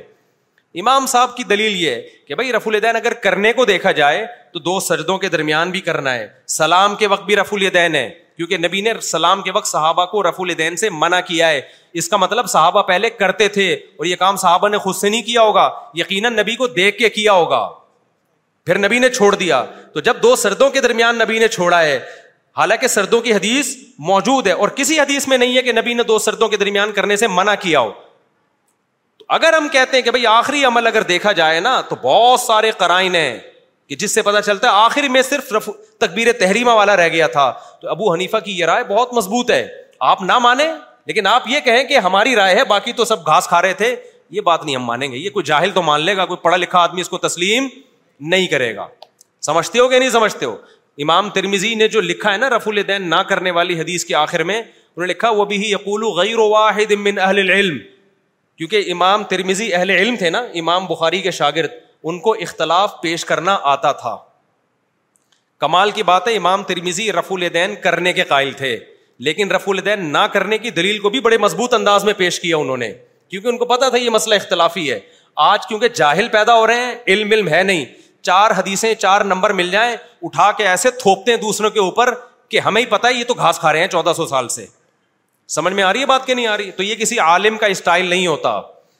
جو بھی علما ہوتے ہیں ان کو پتا ہوتا ہے کس کی دلیل کس لیول کی دلیل ہے تو اس کو وہیں رکھتا ہے وہ تو امام ترمیزی نے کیا لکھا جب رف الدین کی حدیث ذکر کی انہوں نے کہا وہ بھی باز و بعض علم نصاب نبی یہی بعض اہل علم صحابہ کا کال ہے لیکن جب رف الدین نہ کرنے کی حدیثیں بیان کی ہیں تو انہوں نے فرمایا وہ بھی یقول و غیر واحد من من من اہل علم اصحاب نبی یہ بہت سارے اہل علم صحابہ کا مذہب ہے سمجھتا ہے کہ نہیں سمجھتا ہے تو آج کل کے اسکالر سے قطان متاثر ہونے کی ضرورت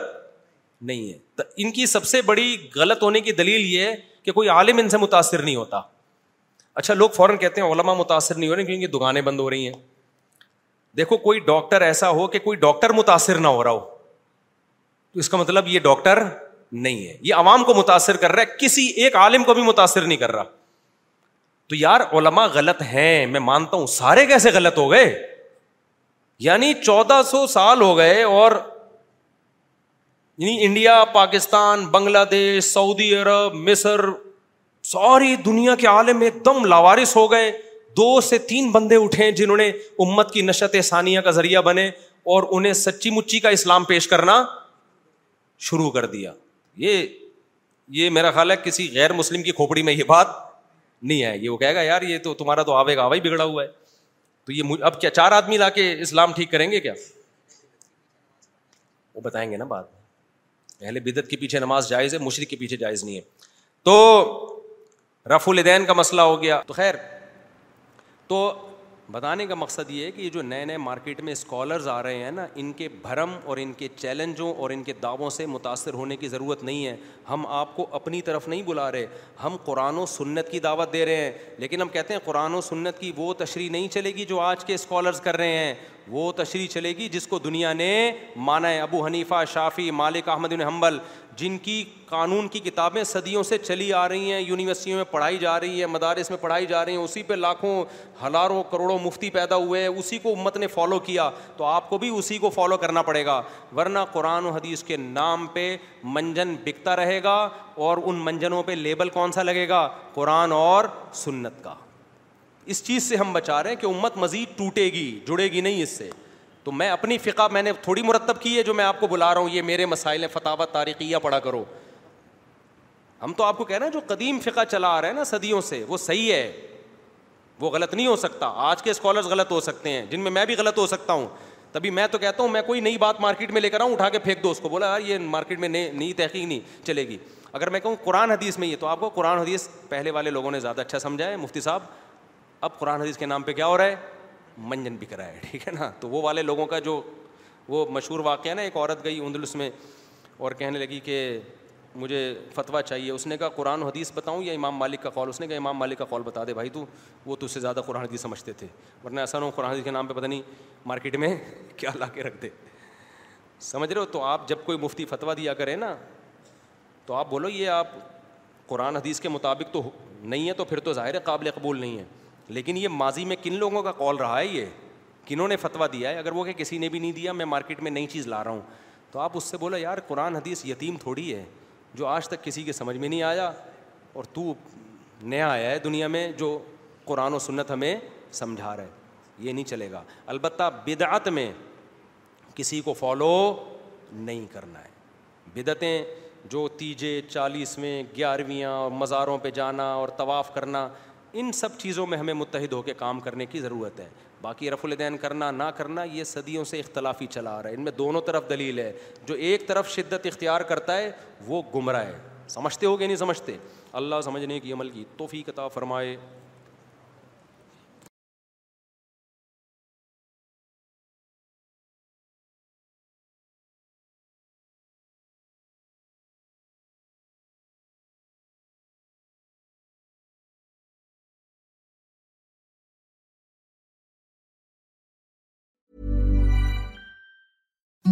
سافٹ شیٹ